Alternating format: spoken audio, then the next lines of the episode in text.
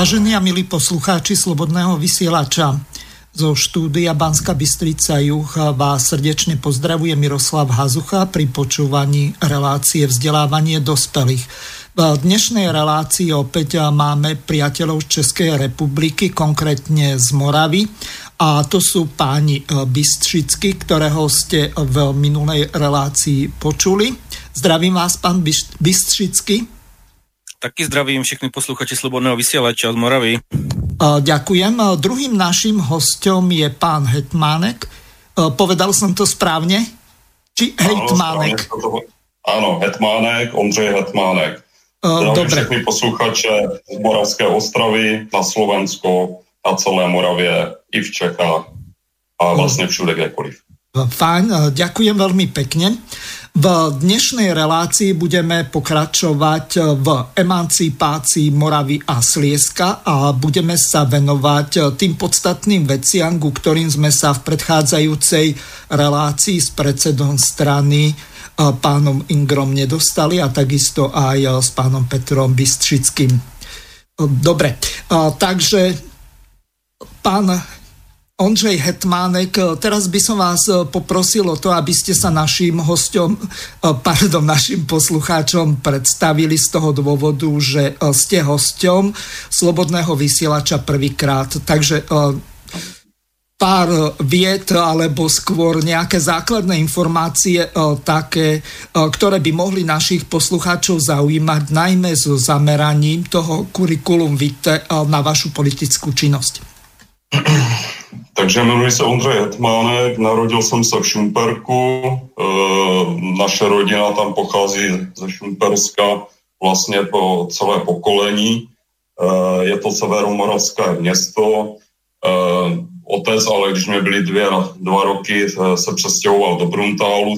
Je to celé taková jesenická oblast, má to svůj specifický charakter. Bruntál je v podstatě historické Slesko, dříve tam bylo, eh, dá se říct, eh, až snad 90% německojazyčné obyvatelstvo, takže obyvatelstvo současné je tam dosídlené.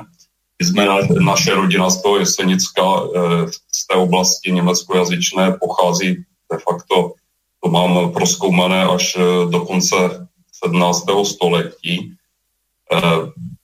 z hlediska tady Moravy, tak můžu teda jakoby z toho rodového hlediska říct, že jedna babička přišla z Čech, ale jinak zbytek rodiny uh, jo, z těch těch dalších kolen prostě pochází od jak živa z Moravy. A, ale to není, myslím, že ani tak podstatné. Srdcem jsem celý Moravan. uh, v Bruntále jsem vychodil základní školu, potom na střední školu jsem chodil eh, do Bystřice pod Hostinem, že no, Hostin je vlastně takový, dá se říct, moravský hříb, je to, je to eh, je zasvěcený paní, paní Marie jako ochranitel se Moravy. Eh, poté jsem absolvoval civilní službu, že v době, kdy Eh, když jsem vyšel ze střední školy, tak eh, jsem měl silně pacifistické názory. Všechno se mění, už takové názory nemám. Domnívám se, že lidé by se měli být schopni bránit.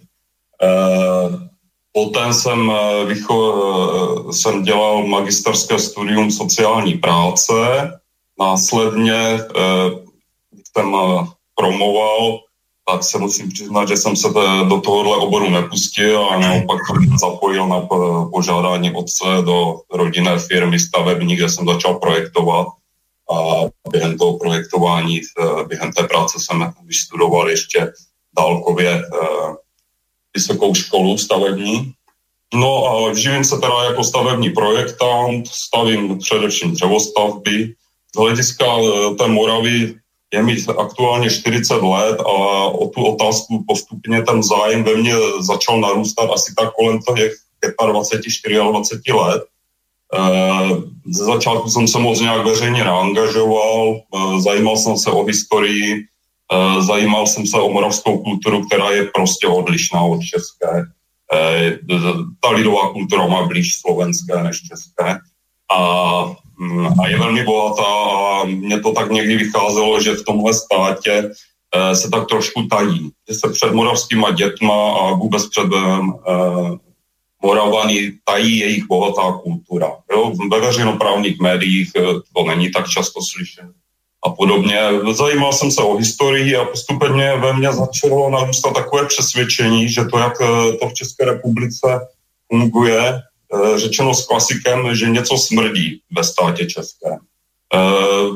A pochopil jsem, že moravská státnost měla svou funkci, měla svou funkci po staletí, sloužila Moravanům, aby se mohli dobře spravovat svoji zemi a tato moravská státnost byla protiprávně zničena.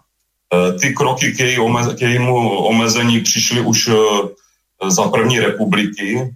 Vznik Československa byl revoluční akcí, revolučním převratem. To nebyla demokratická akce, to dnes víme, to vyznávají prakticky všichni. A už tenkrát začaly první kroky k omezení autonomie Moravy.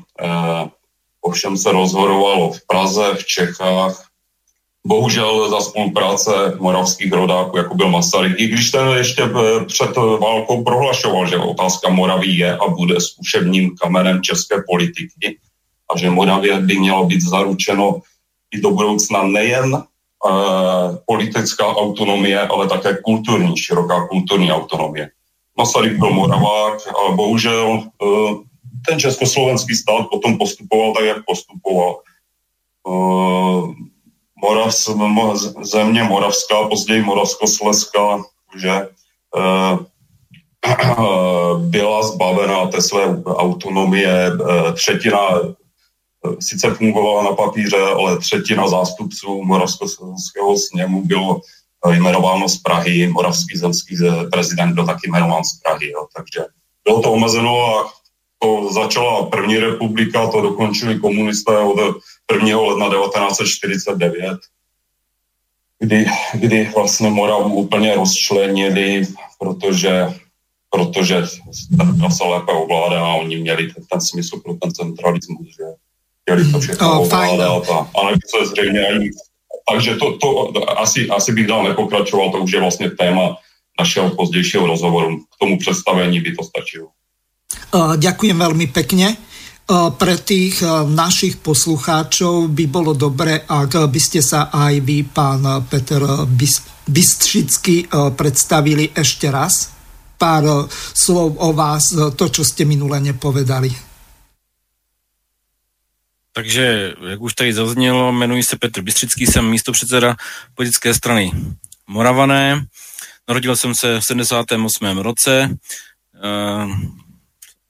jsem po druhé ženatý, o otázku Moravy se samozřejmě taky zajímám víceméně od svého mládí, protože od mládí se zajímám o historii a postupem času, tak, taktéž jak u kolegy, u Ondry, eh, ten zájem o tu Moravu a vůbec o tom, v jakém se nachází postavení, u mě rostl. A skončilo to teda tím, že uh, jsem v roce 2016 vstoupil do politické strany Moravané, prostě s takovou nějakou přirozenou touhou tady ten stav věcí změnit a proto jsem se teda v té straně začal angažovat a angažuji a doufám, že se nám to teda podaří vrátit ten osud Moravy, ke kterému ta Morava bohužel v současnosti směřuje k té úplnému vymazání z mapy.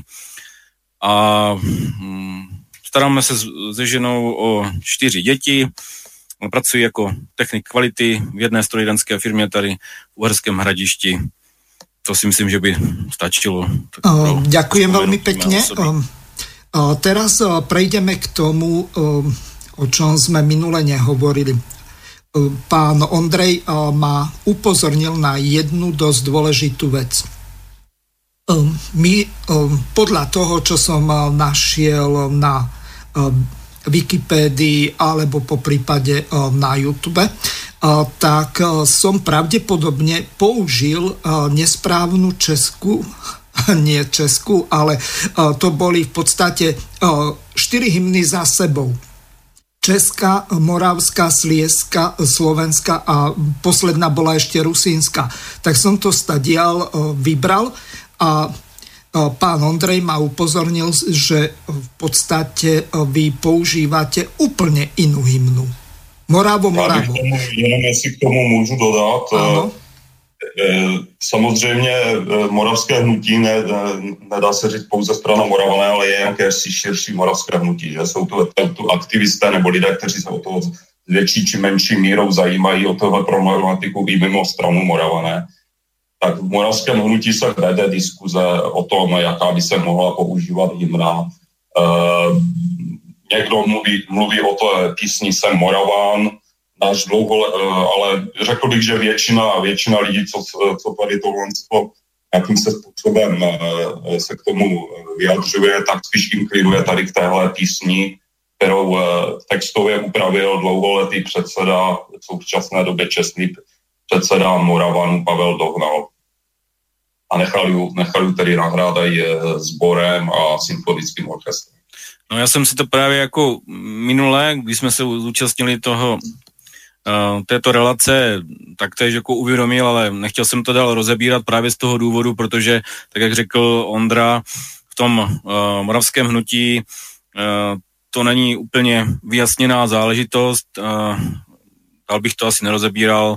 My jako strana Moravané jako hymnu používáme právě píseň Moravo Moravo, kterou vlastně uh, otextoval Pavel Dohnal. Ještě bych k tomu dodal k té otázce těch symbolů vůbec uh, moravských, ať už je budeme nazývat zemské nebo národní. To znamená znak vlajka. Ve u vlajky je tam podobný problém.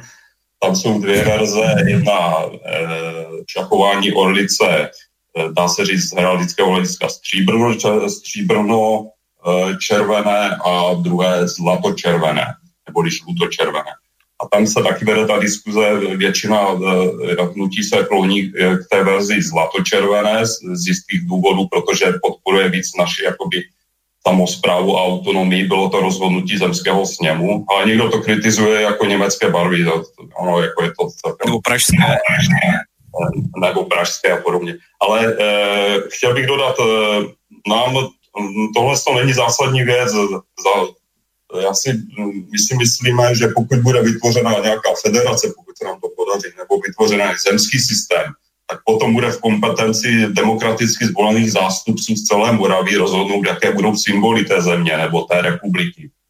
Jo, takže e, nepovažujeme to zásadní, někdo se tady na tomhle tom zadrhává na e, nekonečné debatě, co je správné, co není správné. E, my to, pokud se nám podaří obnovit Moravu, tak to necháme na politické reprezentaci Moravy, aby rozhodla, jaké symboly budeme používat. No to by bylo určitě to je... správné. Já bych to jenom doplnil, protože jsem sice uh, v tom oficiálnějším uh, promoravském hnutí relativně krátkou dobu, ale jsem zažil diskuze, kdy se byli um, ti účastníci té diskuzi schopní úplně pohádat kvůli tomu, kvůli tomu, jak má vlastně správně vypadat vlajka Moravy a tak dál, což mně připadlo trošku postavené na hlavu, protože si myslím, že před náma stojí úplně jiné úkoly, než eh, se hned na začátku hádat, která vlajka je to správná a která to, to správná není. Jak říká Ondra, mm, prostě pokud se nám podaří obnovit eh, Moravu, eh, je to otázkou potom do budoucnosti na rozhodnutí té politické reprezentace, jaké symboly, jaké symboly se budou používat. Ale trošku mě to právě mrzí, že lidi, kteří, a nechci je nějak odsuzovat, jsou prostě zapálení moravané, opravdu ve své činnosti se snaží pro tu Moravu říct, agitovat nebo přesvědčovat lidi, uvědomovat lidi ve svém okolí, tak zároveň jsou schopni se prostě na tom zadrhnout a ne, v diskuzi se neposunout nikam, protože jsou schopni se prostě hádat kvůli tomu, jestli tam má být ještě modrá barva, nebo jestli tam má být ještě taková barva, nebo maková barva. A myslím si, že té myšlence jako tomu, tomu hlavnímu cíli to v současnosti moc neprospívá.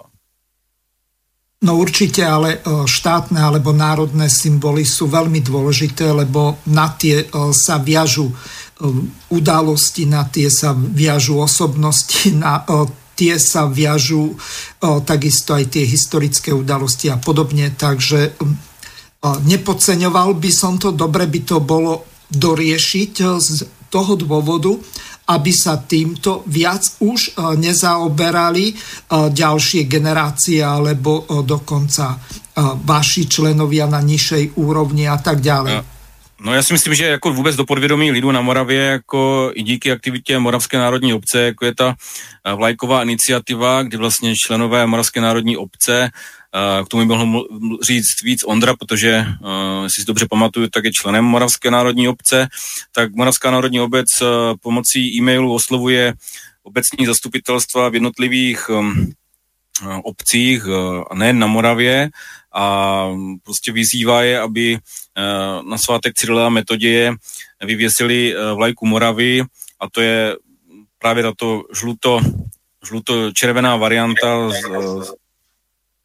a prostě te, tyto, už, už, už je asi, nevím přesně teďka hlavy to číslo, ale přes loňského ročníku se zúčastnilo snad 1200, pokud se nepletu, obcí a letos to vypadá už, že se dostali přes 15 stovek, jsme se dostali. Jo, takže do toho všeobecného podvědomí těch eh, lidí na Moravě se tady tato vlajka dostává jako moravská vlajka. Já jsem třeba sám osobně svého času měl vyvěšenou právě tuto variantu a teďka jsem to znovu obnovil, znovu mám vyvěšenou na domě tuto uh, žluto-červenou variantu té moravské vlajky. Mí sousedé uh, se mě často začátku ptali, co mi to tady vysí na baráku uh, za vlajku, tak jsem jim to vysvětloval, takže je to i o nějakém osobním příkladě. A myslím si, že tady tím působením, jak osobním jednotlivých e, členů těch, protože vím, že uh, spousta, spousta lidí na Moravě začíná mít před domem nebo na domě tady tuto moravskou vlajku, tak i tou iniciativou té Moravské národní obce se tato žluto-červená varianta nejvíc dostává do podvědomí všeobecného podvědomí lidí na Moravě. Si to Ondra chce ještě nějak doplnit? To můžu potvrdit, eh, eh, ale je pár aktivistů velmi, velmi činných, kteří se snaží tady to, tady se, tady to vlastně verzi vlajky uh, jakoby spochybnit. Já bych řekl, že to jsou lidé, kteří často ve skutečnosti oni, oni to interpretují ty barvy jako, že nejsou dostatečně slovanské a že Eh, myslím si, že tam byla i zatím eh, taková agenda, že ve skutečnosti oni nechcou autonomní Moravu. Oni, že jim stačí tak, jak je, že je to geografický název a vůbec nechcou, jakoby, eh, aby to byla politická jednotka autonomní, protože ta zlato-červená nebo žluto-červená vlajka, ta byla schválena zcela autonomním moravským zemským sněmem roku 1848. Jo, takže je to projev eh, jakoby naší eh, politické samostatnosti historické. Zatímco ta verze, která je součástí eh, velkého státního znaku, eh, eh, tady Moravské orlice, tak ta byla de facto určená v Praze. Jo? Takže a my se chceme vázat na to, co jsme si určili sami. A ne, eh, aby jsme nechali schvalovat symboly v Praze. Toto je pochopiteľná vec. My sme sa s Ondrejom pred reláciou rozprávali, alebo skôr sme si posielali nejaké také linky. No, skrátka, pointa spočívala v tom, čo ste povedali, že tá žltá farba nie je slovanská. S týmto by som dosť polemizoval z toho dôvodu, a to Ondrej mi potvrdí, pretože modro červenú farbu mala podkarpatská Rus v čase prvej Československej republiky. To znamená od e, vzniku Československej republiky, respektíve od e, Saint-Germainskej konferencie, e, na základe ktorej sa stala podkarpatská Rus súčasťou Československa, čiže od roku 1919 až do roku 1939 v podstate do tej viedenskej arbitráže alebo e, mníchovskej zrady, e, zkrátka september, oktober e, v roku 1938. Čiže veľmi by som polemizoval ohľadom toho, že či žlta je slovanská alebo nie je. A Teraz, e, keď e, sa napríklad pozrieme na stránku podkarpatskej Rusy, tak e, vidíme, že oni majú tie klasické slovanské barvy, to znamená červená, biela, modrá, s tým, že sítosť tej modrej je tmavšia oproti zástavám bývalej československej, teraz českej, alebo zástave slovenskej po prípade ruskej čiže taká tmavšie modrá. A samozrejme aj šírka tých prúhov je odlišná. Ale to, čo som hovoril predtým, v tých rokoch 1919 až 1938, tak oni mali identicky rovnakú zástavu, ako teraz má Ukrajina. Čiže de facto nie len, že nám anexiou pričlenili si podkarpatskú Rus Ukrajinci, a samozrejme 680 e, kilometrov, vrátanie 11 obcí a mesta Čop z výslovne slovenského územia, ale ešte aj podkarpatským Rusinom zobrali zástavu a dali si ju ako svoju vlastnú, čo je fakt zahambujúce. Ako sa vy na takéto čosi dívate? No, je to vždycky, teda můžu hovořit, je to vždycky problematické, no, tady tyhle věci, no je to problematické, jak je celá historie problematická. Jo, já k tomu ještě k té moravské vlajce dodám, ono to pochází vlastně z toho, že císař, eh, teď tuším Bedřich, ano, císař Bedřich eh, roku, já se podívám tady, roku, v privilegiu roku 1462 vlastně eh, ty, tu stříbrnou barvu té orlice povýšil na zlatou za pomoc Moravanů, protože Morava byla eh, de facto samostatná země, jako měla i svou vlastní armádu, eh, tak on, je, on jim to povyšil za to, že mu pomohli prostě proti vzbouřeným nějakým stavům v Rakousku, jo, a nějakou, myslím, eh, prorazili obklíčení Vídně, jo.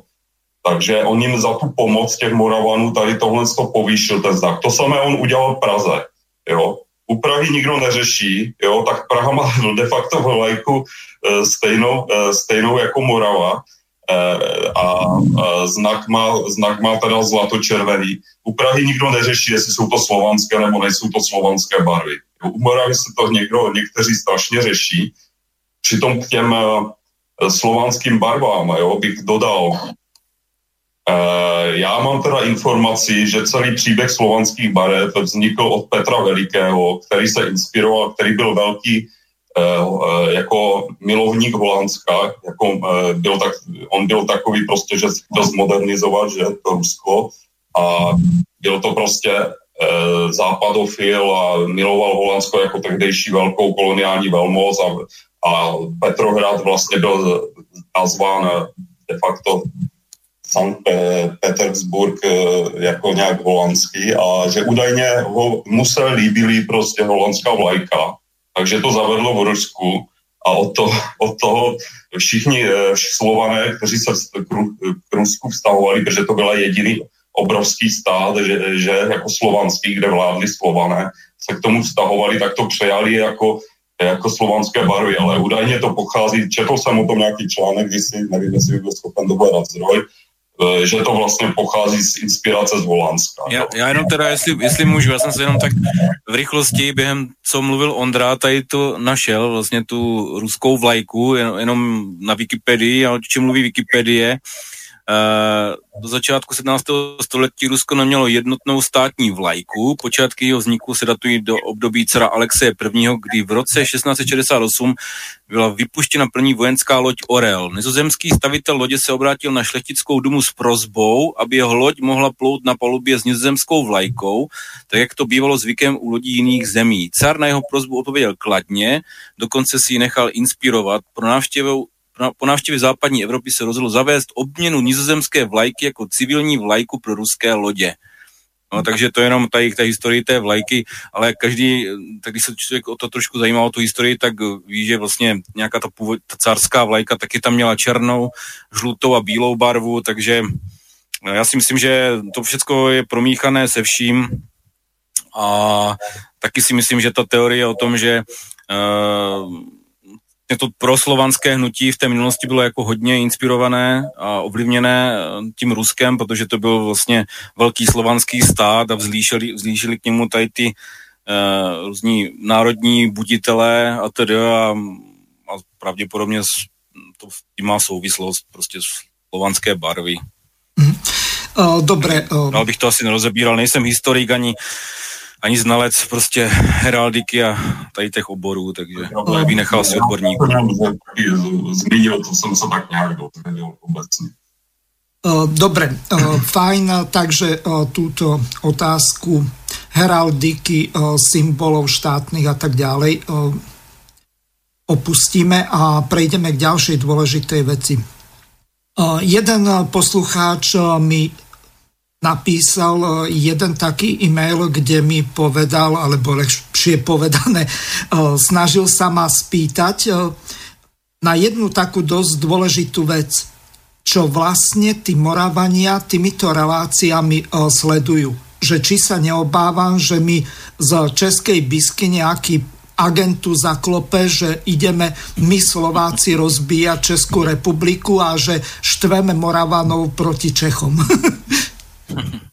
no, tak e, v prvé řadě, já jsem to říkal už minule, když jsme se loučili při, po té první relaci, my jsme jako hrozně rádi, strana Moravané, že jsme dostali prostor v slobodnom vysílači, aby si posluchači nejen na Slovensku, ale právě i na Moravě, ve Slesku, v Čechách um, o nás uh, mohli dozvědět něco víc, protože uh, co se týká České republiky, tak tady bych řekl, že je jako vel, takové velké informační embargo, jak jsem říkal, tím, že existuje svobodný vysílač i v rámci České republiky, je to trošku paradox, že první nabídka na prezentaci názorů a postojů strany Moravané přišla ze Slovenska a v podstatě, že český, český svobodný vysílač nás nějak nekontaktoval, ani tu možnost nám nedal.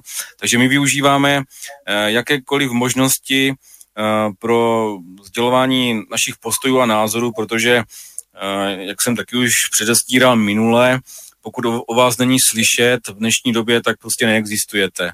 A my proto využíváme jakékoliv možnosti k tomu, aby o nás bylo vidět, o nás bylo slyšet, aby jsme byli vidět a dost pomáhal, pomocí tady těch relací pomáhali prostě vysvětlovat, o co nám vlastně jde. Takže to jenom tady z tohoto důvodu, z, toho, z tohoto úhlu pohledu. Uh, my určitě nestojíme o to, aby jsme rozbíjeli Českou republiku.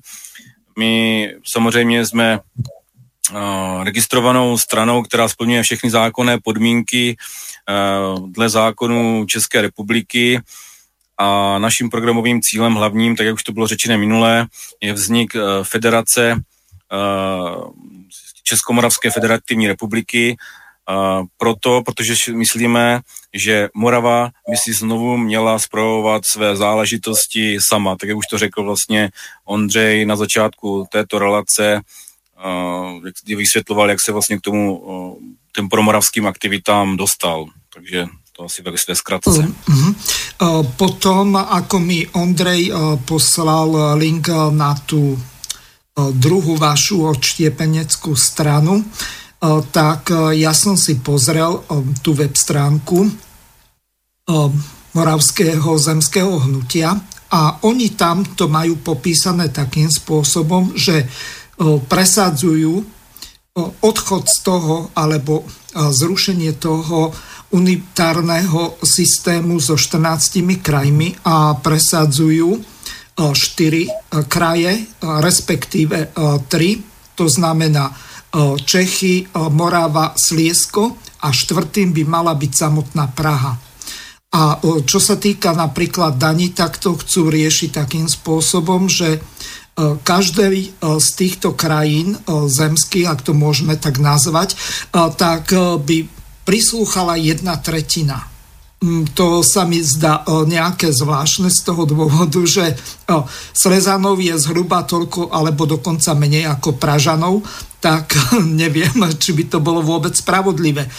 Majú to oni vôbec domyslené, alebo skúste mi vysvetliť, respektíve našim poslucháčom, keď ste sa vy rozdelili, alebo došlo k nejakému rozkolu, alebo schizme, alebo akokoľvek tento secesný e, rozchod nazveme, tak v tom prípade by ma zaujímalo, že či to bol len iný pohľad na zahraničnú politiku. Napríklad toto Moravské zemské hnutie presadzuje integráciu v Európskej únii, zotrvanie v Severoatlantickej aliancii a tak ďalej. Vy máte na toto diametrálne odlišný názor. Ako je to vlastne?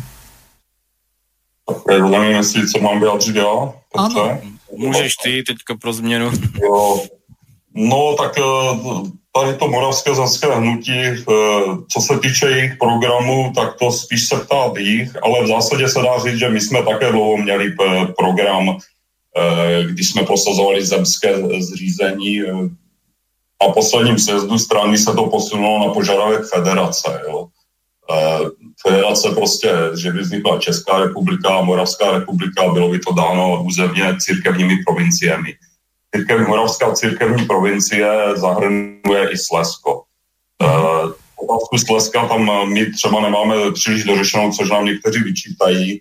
Já si třeba myslím, já se domnívám, že by, i kdybychom to něco takovému, k něčemu takovému směřovali, tak si myslím, že to Slesko potřebuje mít autonomii a Ostrava by těžko přijímala uh, nějaké třetí řadou, nějakou třetí řadou pozici ze státě, jo. protože je Ostrava přímo pod Prahou, to přece jenom je to známé město, jí, jí asi připadá už eh, normální, ale aby se jí Ostravě vládlo z Brna, tak to už by si myslím, že by narazila kosa na kámen. Takže Ostrava by měla být určitě taky nějakým centrem správních orgánů, třeba pro to. Eh, ze strany Moravanů, pokud to takhle se díváme, tak dá se říct, že za slovenské zájmy nejvíc bojovali vždycky Moravané, protože samotní Slovezané eh, nevyvíjejí nějakou aktivitu i když jakási identita tu je. A je to, je to komplikovaná otázka z hlediska toho, eh, té hranice zemské mezi jo, severní, mezi Moravou a Sleskem. Ale abych se vrátil teda eh, k tomu moravskému zemskému hnutí a proč eh, oni odešli. No tak byl tam, byl tam jakoby, to bylo, ti, co to založili, to je bývalé vedení Moravan. Členská základna té době souhlasila se spoluprací, jestli teda mož, možná potom mě Petr skoriguje, souhlasila se spoluprací ve volbách s SPD, což pro lidi z Moravského zemského hnutí e, jsou, e, je to, jsou to pro ně kontroverzní osoby, kteří mají diametrálně odlišné názory, než, než mají oni. Oni jsou prostě silně eurointegrační e, a prozápadní, dá se říct vidí budoucnost Moravy jako historického regionu, jako by eh, součástí nějaké evropské konfederace či federace, která bude tvořena eh, historickými zeměmi a ne národními státy. Takhle oni si zhruba, jestli to chápu já správně, představují budoucnost. No. Členská základna Moravanu byla výrazně, je výrazně, řekněme, euroskeptičtější, protože třeba vidíme na příkladu Katalánců, Skotů, ta Evropská unie vlastně nějak nemá snahu eh, nějak se bavit s, s menšími nestátními národy. Já si myslím, že Evropské unii jde především o to de facto udělat, eh, posunout ten centralismus eh, státní na, na tu unijní v podstatě a jakékoliv změny si myslím, že spíš vadí. Jo, to bylo vidět, jo, Evropská unie vyhlašuje obrovské sankce pokaždé, když Moskvě eh, tam ochytají pár demonstrantů. Normálně, že jako neustále poučují kde koho o lidských právech, ale když katalánci si udělají eh, referendum o, eh, o nezávislosti a španělští policajti je tam zmlátí, tak ty videa, jsou, ty videa jsou dostupné normálně. Tam vidíte prostě velké 100-kilové muže, jak skáčou prostě po drobných ženách a podobné záležitosti. Jo. Jo, takže tam a Evropská unie se k tomu de facto nějak nevyjádřila vůbec. Jako. Pro, pokud vím, tak pro Juncker prohlásil, že ne, nebudu teď říkat, že to byl Juncker, ale zaznamenal jsem informaci z těch evropských kruhů, že to je vnitřní věc Španělská, ale že to nebudou řešit. Jo. V Španělsku zavírají ty politiky, kteří to vyhlásili. Jo. To jsou vlastně političtí vězni na území Evropské unie. Co dělá pro ně Evropská unie? Nedělá pro ně nic. Jo. Uh, no takže tady na tomhle tématu té Evropské unie jsme se trošku roz, uh, rozešli, a, ale jako v zásadě já jim přeju, uh, pokud se jim podaří nějakým způsobem obnovit Moravu, případně Slesko, získat pro, ně, získat pro ně kompetence, aby jsme si mohli prostě do jisté míry starat o své záležitosti sami, aby jsme se nestali postupně periferii, nebo už jsme se stali periferii České republiky, Tady máme 10 z 9 nejchudších okresů, jsou na Moravě a ve Slesku. nezaměstnanost je vyšší na Moravě a ve Slesku, dostupnost lékařské péče zjistíte, že je horší na Moravě a ve Slesku. A k tomu se váže ještě i ta identita, jo? ale jde, jde o to, aby jsme si byli schopni zařídit jakousi prosperitu a ne, že Praha dneska je pátý nejbohatší region Evropské unie, jsou na 180% průměru HDP Evropské unie. Eh, celá Česká republika na 80% tuším, eh, Čechy na 90% a Morava a Slovensko na 70%. Jo? Takže tady je vidět, že, ty, eh, že se v té Praze a v, ve středních Čechách koncentrují ty prostředky toho státu, reinvestují se tam, vznikají tam takzvané multiplikační efekty, zatímco tady odtud jsou ty peníze odváděny. Eh, každou hloupostí se musíme obracet na Prahu, když si plně chcou přesunout nádraží, tak se o tom rozhoduje v Praze. Eh, spojnice Brna, přirozená spádovost na Vídeň, dálnice z Brna do Vídně do dneška neexistuje, staví se 30 let, z rakouské strany už je na hranici, už je kulová téměř. Jo, takže to jsou, to jsou všechny tyhle věci, no.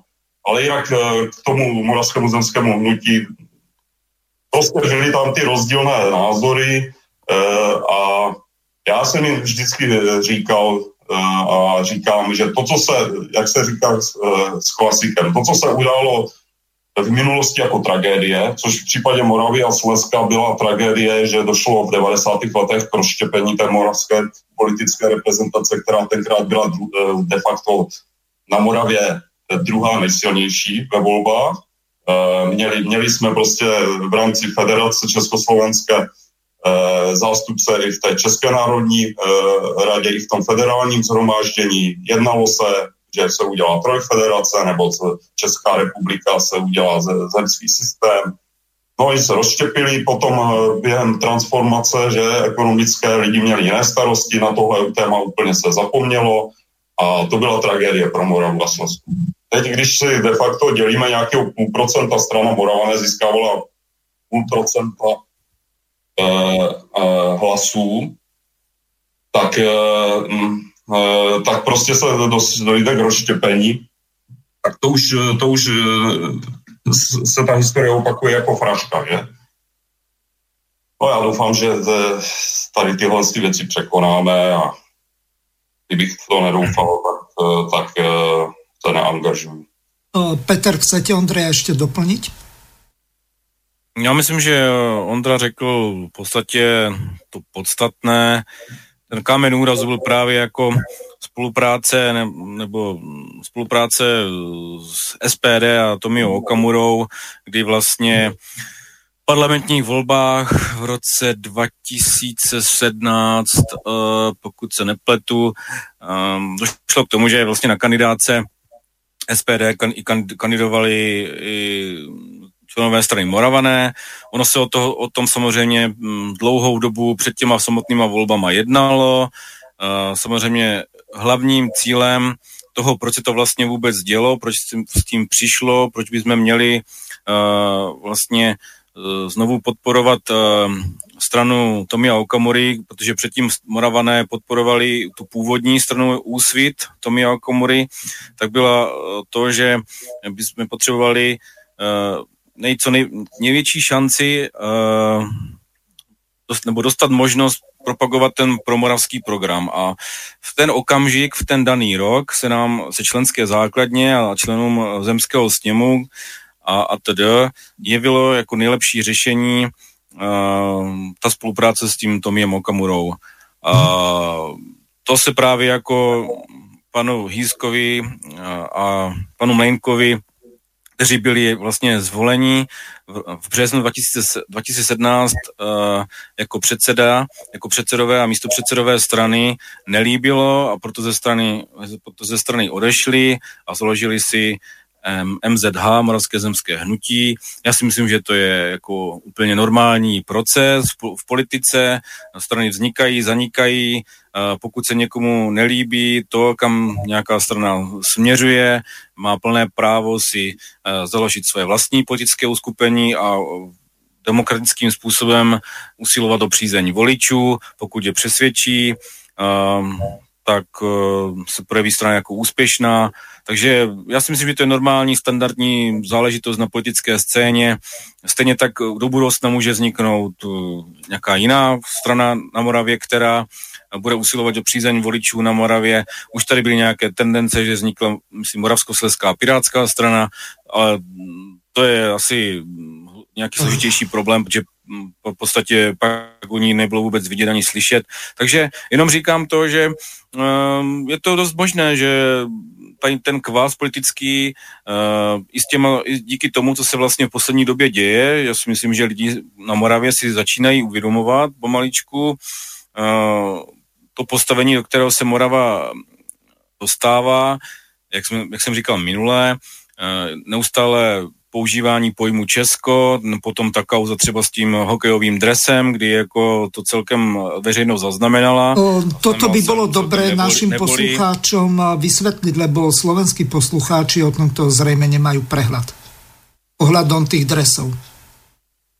A znaků. No tak vlastně pokud si, pokud si slovenští fanoušci hokeje vzpomínají, tak pokud, hráli, pokud uh, hrála, hrála třeba Slovensko s Českou republikou hokeje, tak zaznamenali, že na dresech, v minulosti na dresech uh, hokejových reprezentantů České republiky byl takzvaný velký státní znak, na kterém prostě uh, vlastně v tom šachovém rozmístění byl český, dvakrát český lev a moravská orlice v, to, v tom stříbrno-červeném provedení a sleská orlice. Toto se teďka těmi hokejové, nebo toto ty eh, odpovědné hokejové orgány eh, v České republice změnili a teďka vlastně na mistrovství světa v ledním hokeji, které proběhlo v Bratislavě, tak se eh, hokejová reprezentace České republiky poprvé představila v hokejových dresech, kde již byl pouze takové nějaké logo českého nebo lva, lví hlavy, což uh, se samozřejmě spoustě lidí jako nelíbilo a vznikly tady iniciativy, uh, kde se vlastně vytvořil takzvaný moravský hokejový dres a spousta fanoušků si ho pořídila.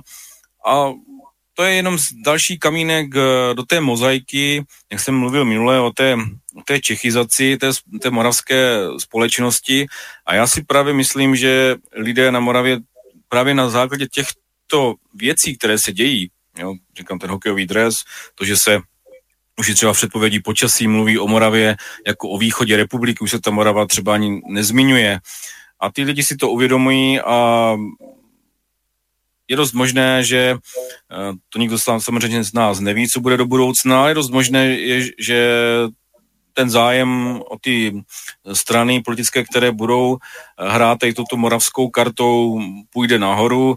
No, třeba jenom poslední právě volby do Evropského parlamentu, které dopadly pro nás tak, jak dopadly, jak jsme zmiňovali minule. E, nicméně pro mě jsou tam třeba dobré signály v tom, že v místech, kde jsme předtím dostali hlas, Eh, se najednou objevují, objevují 3, 4, 5 hlasů z těch obcí, kde jsme třeba předtím měli nulový výsledek, takže je dost možné, že to půjde nahoru a je dost, je dost možné, že právě uh, budou vznikat různé uskupení, které budou hledat uh, podporu ve veřejnosti a tady na tuto moravskou kartu budou také hrát, takže je dost možné, že se do budoucna dočkáme třeba dalšího nějakého politického uskupení, které tady s tímto bude kalkulovat a hledat podporu na toto téma. Takže je to normálně standardní proces prostě na nějakém politickém poli. Jako.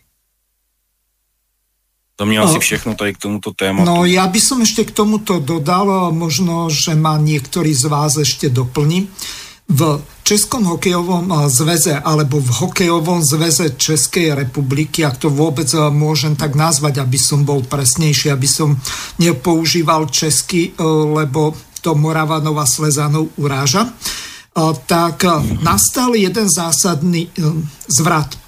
Pôvodne sa ten hokejový zväz Českej republike volal Českomoravský zve, hokejový zväz, čiže ešte raz Českomoravský hokejový zväz. Potom sa to premenovalo na hokejový zväz Českej republiky, čiže z tohoto dôvodu sa zmenili aj tie dresy a všetko ostatné. Čiže ono to malo nejaký administratívny charakter na tom hokejovom zväze v Českej republike. Takže možno, že aj toto bol jeden z tých dôvodov. Otázka je, či v tom hokejovom zväze Českej republiky je dostatočne silná tá národná vetva Moravanov a Slezanov, aby takéto čosi nedopustili. Skúste sa k tomu vyjadriť. Jestli se k tomu můžu vyjádřit, já jsem tu kauzu úplně tak přesně nestudoval, ale to, co říkáte, Českomoravský hokejový svaz, já mám pocit, že to byl uh, fotbalový svaz Českomoravský a tam ten proces proběhl před lety. Uh, fotbal byl, je tady údajně uh, uh, organizován tím způsobem, že ten Českomoravský fotbalový svaz uh, mě, měl Českou komoru a Moravskou komoru. A oni tam měli nějaké právo veta a, a první se je přesvědčili teda, aby to přejmenovali na fotbalovou asociaci České republiky, myslím.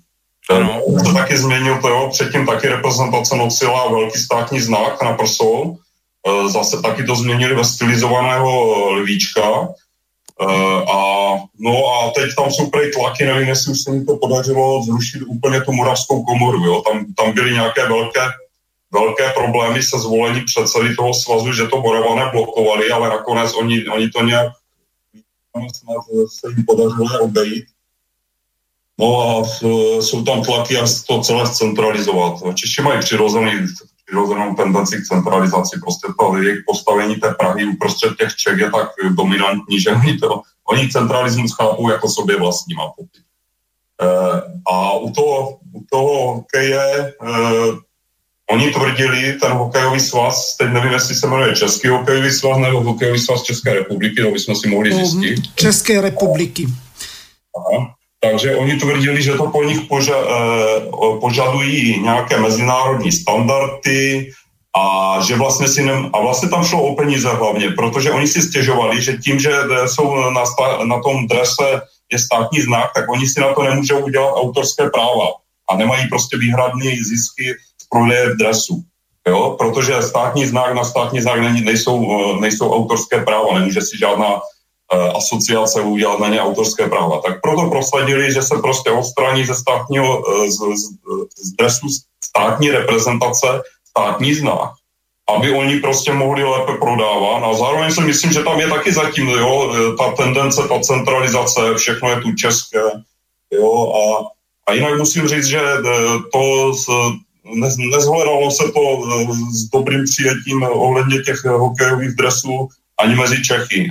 Eh, myslím, že všeobecně se to tak nikomu nelíbí, protože ta eh, dělají srandu, že to je hokejová reprezentace firmy Scania, protože ono je to fakt o velmi podobné logu výrobce, myslím, nákladních automobilů Scania. Ano. Jo. Takže někteří si dělali srandu Scania do toho jo, a podobné záležitosti. Eh, dobre, ukončíme uh, túto časť. Ja ešte uh, poviem... Ešte, no, jestliže máme tady státní reprezentaci a my je platíme z našich daní, my jim platíme prostě uh, uh, možnost uh, se rozvíjet sportovně, uh, platí, platí se z daní, platí se z daní jejich hálí, jo, uh, platí se vše veškeré náklady uh, té reprezentace, tak jak je možné, že prostě ta reprezentace nemá na sobě státní znak? Jo, a já mám skoro pocit, že tenhle ten proces, že to je zase nějaký střípek eh, v, v té velké v té velké mezinárodní hře eh, o tom, že se prostě mají lidi vykořenit a zbavit se vztahu ke svým státům, ke svým národům, protože ono to údajně proběhlo eh, na celém světě, tady ta stylizace těch státních znaků. Rusové to nepřijali, vy jste to myslím nepřijali, Mm-hmm. jak si to nepřijali ku podivu, ale jako dost to probíhá, jo. Prostě stylizují se eh, státní znaky, jo, že to je, oni ho tak jako trošku připomínají, ale nejsou to státní znaky. Aha. To já k tomu řekl. Um, dobre, tak ako povedal Volter, všetci sú rovnakého vierovýznania, ak sa jedná o peniaze, takže zrejme aj v prípade týchto autorských práv a na to viazaných peňazí, tak e, bolo to rozhodujúce. E, ja našim poslucháčom pripomeniem e-mailovú adresu studio.bb.juh zavinať slobodnyvysielac.sk bez diakritiky poprosím. Takisto môžete na našej web stránke využiť zelené tlačítko otázka do štúdia. Bude nám to preposlané, budeme môcť vám zodpovedať. V poslednej štvrť hodine vás poprosím využiť rovnakú e-mailovú adresu studio.bb.juh ale s gmailovou doménou, lebo oneskorenie, nejaký delay, je zhruba 15 minút a s týmto nevieme urobiť nič. To znamená, že ak napíšete e-mailovú adresu 15 minút pred koncom relácie, tak to príde e, možno kolegom do tej ďalšej. Takže e, na toto vás upozorňujem. Samozrejme, nemôžete teraz využívať Jitsi z toho dôvodu, že jednému z našich hostí, tak ako som predpokladal, nefungoval Skype, tak mám hosti teraz na Jitsi, takže v podstate nejaké volanie je zatiaľ nejako obmedzené, telefonické by som ani neuprednostňoval, lebo s tým sú stále nejaké problémy nejaké aktualizácie e, prišli a e, teraz e, prepojiť sa mi to nedarí. Predtým to fungovalo. Takže mrzí ma to, budem to musieť v dohľadnej dobe nejakým spôsobom vyriešiť, možno, že na tvrdo nejakým káblom a to už je iná záležitosť. Teraz, páni, by sme si dali tú hymnu Moravo, Moravo a po nej budeme pokračovať ďalej v ďalších veciach. Moravo.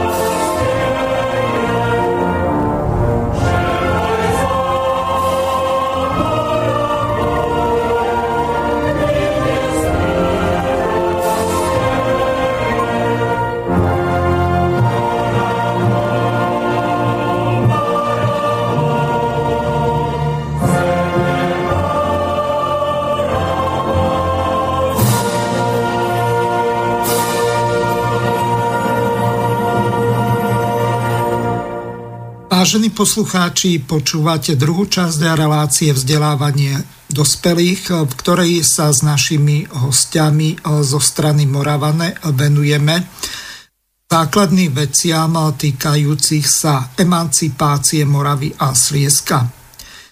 Páni, dobre by bolo našim poslucháčom, ktorí prišli po prípade aj neskôr k rozhlasovým alebo internetovým príjimačom, cez ktoré počúvajú slobodný vysielač, e, vysvetliť nejaké také e, základné pojmy. E, čo vy rozumiete pod emancipáciou alebo po prípade pod secesiou alebo nechcem hovoriť o nejakej iredentne, lebo nejaká moravská krajina nikde nie je, ku ktorej by ste sa mohli pripojiť.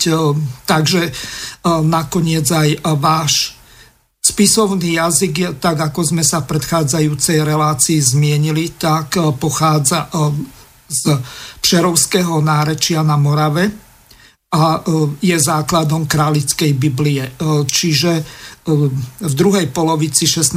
storočia sa takým spôsobom hovorilo v okolí Přerova a Jan Blahoslav, ktorý bol magistrom alebo učiteľom a zároveň aj kňazom, tak Moravsk, takto, bratskej cirkvi, ak som si to nepoplietol, tak v tomto prípade on sa snažil o to, aby do jazyka zrozumiteľného bola preložená Biblia. To znamená, aby aj ten pospolitý ľud si to vedel prečítať, ktorý bol gramotný, pretože predtým sa používala vulgáta, ktorá bola v latinčine. Latinčina v stredoveku a začiatkom novoveku, tak bola jazykom vzdelaných ľudí niečo podobné ako dnes angličtina a latinčinou e, sa hovorilo v takmer celej Európe medzi vzdelanými ľuďmi, to znamená tí, ktorí mali nejaké vyššie vzdelanie. Tak prejdeme k tým základným pojmom. Čo vy rozumiete pod nejakou emancipáciou alebo získaním zvrchovanosti, suverenity a tak ďalej? Môžete začať, ktorý uznáte za vhodné, nechce vás oslovovať alebo vyvolávať ako v škole.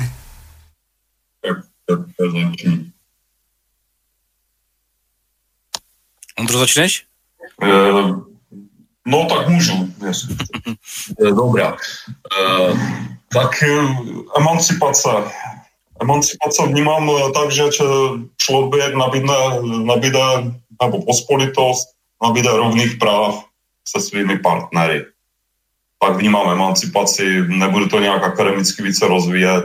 V případě Moravy se jedná o návrat k přirozenému historickému stavu, kdy si my budeme o našich penězích rozhodovat na Moravě a budeme si pěstovat naši moravskou identitu, která tady zjevně je, kulturou moravskou, která je a v rámci České republiky je poměrně zanedbávána. Takže si myslím, eh, mělo by to být rovnocené postavení partnerů ve státě a případě Moravy se jedná o obnovení její státnosti. To znamená jejího sněmu, který si bude o podstatných záležitostech rozhodovat. Tam Morava získá znovu politické vedení a bude se o, počas, o podstatné části svých daní rozhodovat sama. Jak je investuje, kde je investuje, proč je investuje. Takže to je tak asi Dobre. Pripomeniem našim poslucháčom vzhľadom k tomu, že táto relácia má vzdelávací charakter, základné historické skutočnosti. V rokoch 1929 od 1.1.1929 do 1.1.1949 s výnimkou protektorátu Čechy a Morava, tak eh, bolo tzv. zemské alebo krajinské hnutie.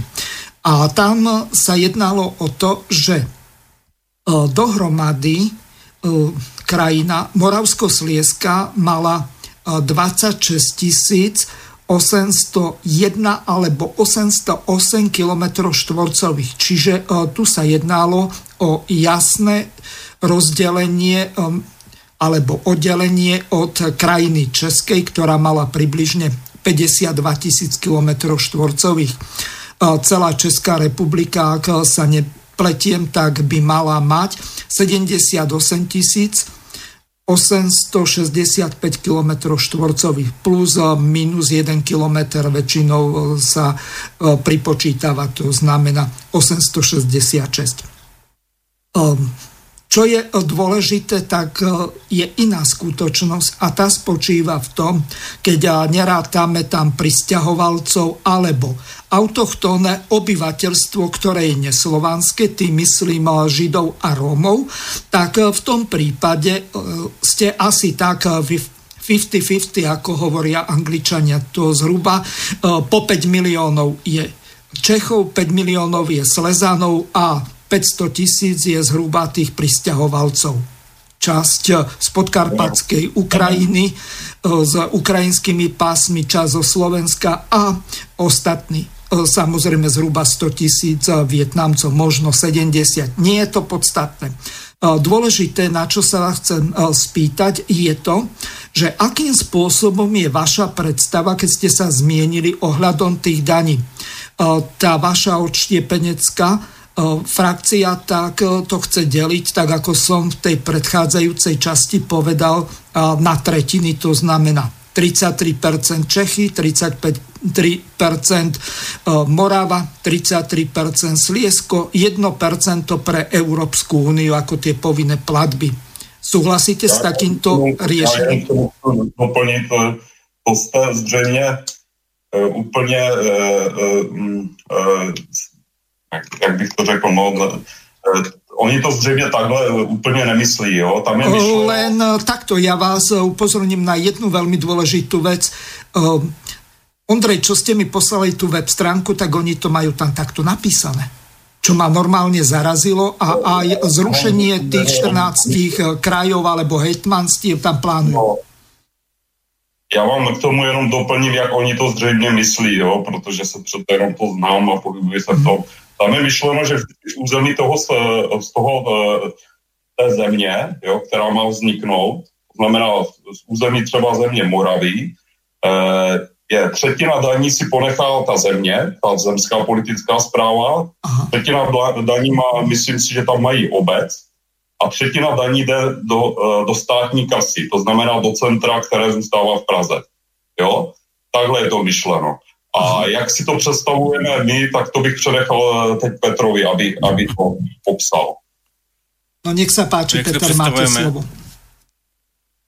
No, tak uh, já si to představuju osobně tak, že uh, samozřejmě by to záleželo na nějaké, uh, jak by se, jak by se dohodly podmínky v rámci federace uh, té Česko-Moravské federace, kolik procent by se dávalo do nějakého společného, když to řeknu úplně lidově, do nějaké společné kasy, ale v podstatě moje představa je taková, nejsem teda žádný ekonom, ale Uh, já určitě bych chtěl, aby co nejvíc uh, financí uh, zůstávalo na té Moravě, to znamená na tom území toho státu v rámci té federace, kde se ty, kde se ty prostředky vyberou. Jo? To znamená, že samozřejmě tak, jak to fungovalo i třeba za federace Česká republika, Slovensko, byly, byly nějaké společné prostředky, nevím moc podrobně jsem to nestudoval, ale já osobně si myslím, že tam, kde se ty daně vyberou, tak tam by se měli uh, i samozřejmě s nima hospodařit a je spravovat. Protože uh, nedokážu si dost dobře představit, nebo nelíbí se mě myšlenka, uh, jo, proč by měl o mých penězích rozhodovat někdo, který uh, sedí někde úplně jinde a nezná moje potřeby, a nezná jako to, co do čeho já potřebuji investovat. Svého času měli uh, Moravané takový celkem zajímavý uh, předvolební spot, kde to bylo celkem jako pěkně vysvětlené, kde v tom spotu figurovali um, jako hospodář, muž, žena, kteří měli nějaký svůj, nějaké své hospodářství. A tam přišel takzvaný odborník, který jim vysvětlil, že jejich peníze bude samozřejmě nejlíp, nejlíp spravovat on, a takže ti mu teda důvěřivě své peníze odevzdali a pak se divili, že to jejich hospodářství v podstatě přišlo na buben, protože uh, ten, kdo ty jejich peníze zpravoval, samozřejmě zpravoval tak, aby on z nich měl užitek. Takže já si třeba myslím, že Uh, ty peníze, které se vyberou na Moravě, by měly zůstávat na Moravě v rámci, toho, v rámci té federace a protože Morava nejlíp, uh, tak jak už to zmínil Ondra, že Morava nejlíp ví, co jí pálí, jo, samozřejmě lidi z Prahy a ze severních Čech nebo ze zá, nebo aj, západních Čech a tak dál samozřejmě nepálí to, uh, že není, jak zmiňoval třeba Ondra na začátku, není dobudované spojení s Vídní, no, protože jim jako to nepotřebují ke svému životu, ale jako uh, tisíce jako lidí z Moravy, kteří prostě do Rakouska často jezdí na nákupy, um, i za prací a tak dál, by samozřejmě tady takovou dálniční cestu nebo dálniční síť rozšířenou a napojenou na rakouskou dálniční síť samozřejmě uvítali, že? Takže samozřejmě Moravané, pokud by si zpravovali své prostředky sami, tak by tu, ta, ta dálnice již teda předpokládám, že byla dávno hotová, protože to samozřejmě přineslo uh, i ekonomickou, i ekonomickou výhodu Moravě, zlepšení obchod, obchodních podmínek a, a prostě převážení zboží a teda, a teda, a teda. Jo. Takže to asi ve zkratce, nějak dopodrobna bych asi to, do toho nezabíhal. Uh, jak říkám, to, co se vybere na Moravě, by si měli lidé uh, na Moravě zpravovat sami a ne někde odezdávat do nějaké centrální kasy, kde pár státních úředníků vlastně o tom bude rozhodovat, kolik se vlastně milosrdně potom zpátky na tu Moravu těch peněz vrátí. Lenže toto v roku 1875 kritizoval v prípade sociálnej demokracie, ktorá sa zlučovala v Nemecku s tzv. Lasalovým robotnickým spolkom. E, tak toto kritizoval aj Karol Marx. A tento centralistický spôsob nazval vulgárnym socializmom. Čiže redistribúcia z nejakého centra už dokonca podľa posledných názorov Karla Marxa, ktorý zomrel v roku 1883, to znamená približne 8 rokov pred jeho smrťou, bola takého charakteru, že nejaké centralizované rozdeľovanie poviem to na základe toho latinského divite et imperator, to znamená rozdeluj a panuj, pod rozdeľovaním nemyslím niekoho donútiť, rozhádať sa, aby sa postavili proti sebe, ale rozdeľovanie zmysle nejakej distribúcie, lepšie povedané, redistribúcie z nejakého centra, čiže prerozdeľovanie. Toto je to podstatné. Ako náhle niekto dokáže prerozdeľovať peniaze, tak dokáže nad tými ostatnými vládnuť. A teraz sa vás pýtam na jednu veľmi ťažkú otázku. Ako to chcete dosiahnuť? Na Napríklad e, vy v Českej republike nemáte obecný referendum. Dosť pochybujem, že by ste na toto získali e, nadpolovičnú e, väčšinu ľudí.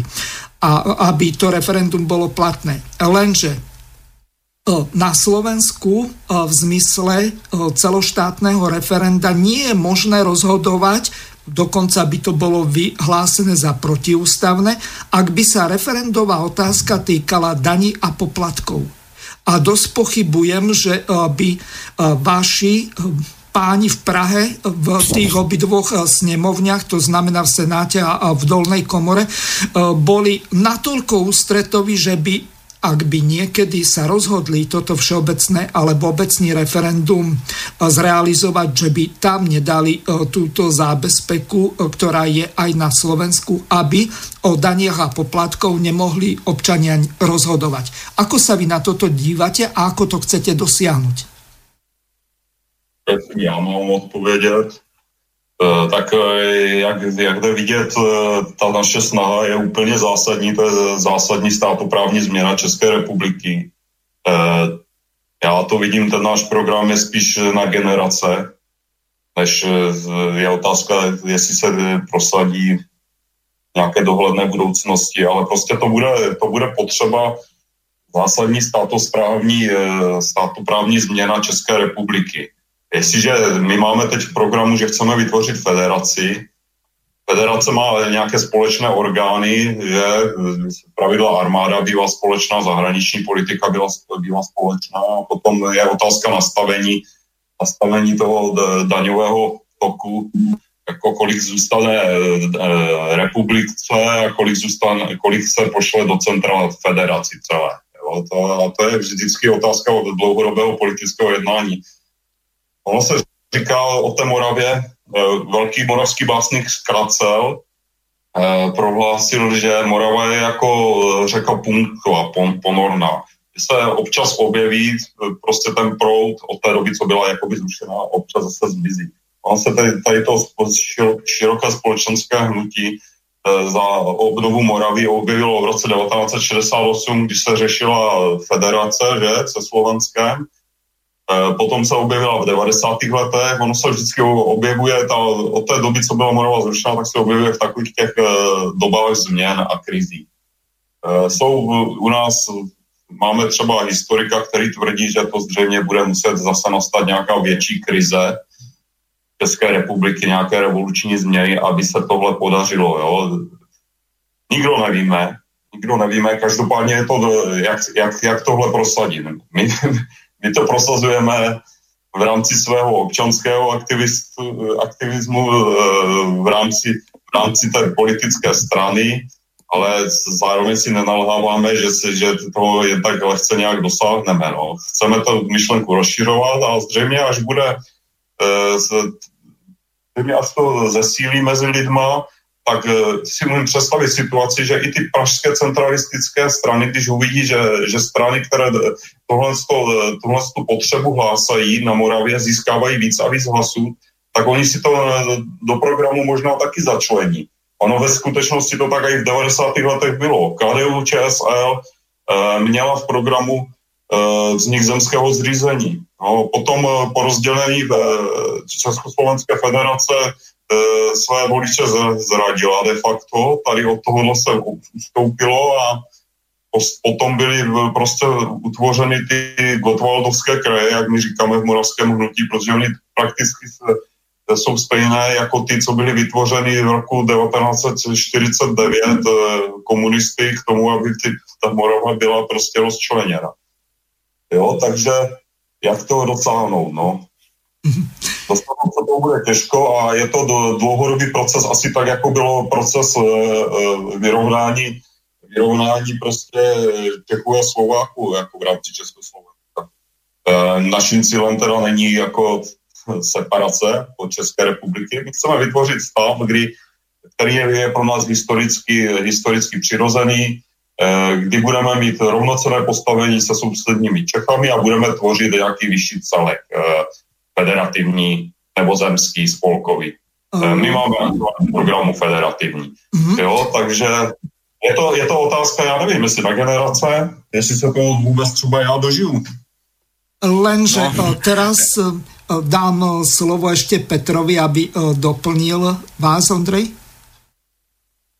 Mm, ano, já bych to jako rád doplnil, protože každý, kdo se trošku zajímá o historii nebo o dějiny, tak eh, ví, že uh, historie nebo dějiny přináší kolikrát uh, takové zvraty, které nikdo nečekal. Si myslím, že drtivá většina lidí, kteří žili v Rakousku, Uhersku, dejme tomu kolem roku, já jim střelím, 1910, uh, taky zřejmě netušili, že za deset let tady bude nějaký stát, který se bude jmenovat Československo a že Rakousko-Uhersko zanikne a, a střední Evropa bude rozdrobená na spoustu menších, menších národních, ne, buď národních států, anebo uh, států, které v sobě budou obsahovat uh, občany více národností, jako bylo třeba Československo, že, kde byli Češi, Moravané, Němci, Slováci, uh, Rusíni a tedy. Takže Všechno je to prostě otázkou uh, nějakého vývoje a nikdo z nás uh, neví, co, to, co, ta, co ta budoucnost přinese a možná budeme uh, třeba překvapení, že třeba za 20, 10, 20, 30 let tady třeba nebude vůbec existovat něco ve smyslu České republiky a Slovenska, a jak tak, jak je známe dneska, ale může se to, ta, ta historie vy, nebo ta budoucnost vyvinout úplně něco, o čem dneska ani třeba vůbec nediskutujeme a o čem, co nás třeba ani nenapadne. Jo? A my to samozřejmě víme a jak toho dosáhnout, my se samozřejmě toho budeme snažit dosáhnout všemi eh, legálními prostředky, tak jak řekl Ondra, přesvědčováním lidí, diskuzí s lidmi, nabízením jako politického programu a buď, buď, tu, buď tu podporu v té společnosti získáme a potom uh, se může, může nastat, přijít doma, doba nějakých změn v té společnosti, anebo tu podporu pro tu myšlenku té společnosti nezískáme a ta společnost se může ubírat úplně opačným, opačným směrem a, a z nás se stane absolutní minorita v té společnosti, ale v podstatě s tím nic jiného dělat už nebude mo- moci, že? Takže um, všechno je to prostě o získávání podpory politické pro náš politický program a, a buď se nám to podaří, nebo se nám to, nebo se nám to nepodaří. A ja vám pripomeniem jednu dosť dôležitú vec. Slováci nechceli rozdeliť ani rozbiť Československú republiku. My sme mali ako slobodný vysielač stretnutie s osobnosťami, poslucháčmi a moderátormi na Čertovici a tam bol aj zakladateľ a prvý premiér Vladimír Mečiar. Diskutovali tam nejakí 30, možno 35 ľudia. Ja tieto informácie mám sprostredkované od pána Hornáčka, E, s ktorým budem mať v stredu reláciu, tak e, sme o tomto diskutovali, že o čom sa tam vlastne rozprávali. Pán Hornáček, tak to je typický separatista. Ten bol vehementne za to, aby sa Československo rozdelilo na Českú a Slovenskú republiku z toho dôvodu, že s Čechmi sa jednoducho nedá. A teraz platí jedna taká zásada alebo anglické ščení alebo nejaká premisa. To rule means to serve. To znamená, vládnuť znamená slúžiť. Vy si myslíte, že Česi budú slúžiť Moravánom, Slezánom, Rómom a čo ja vím komu?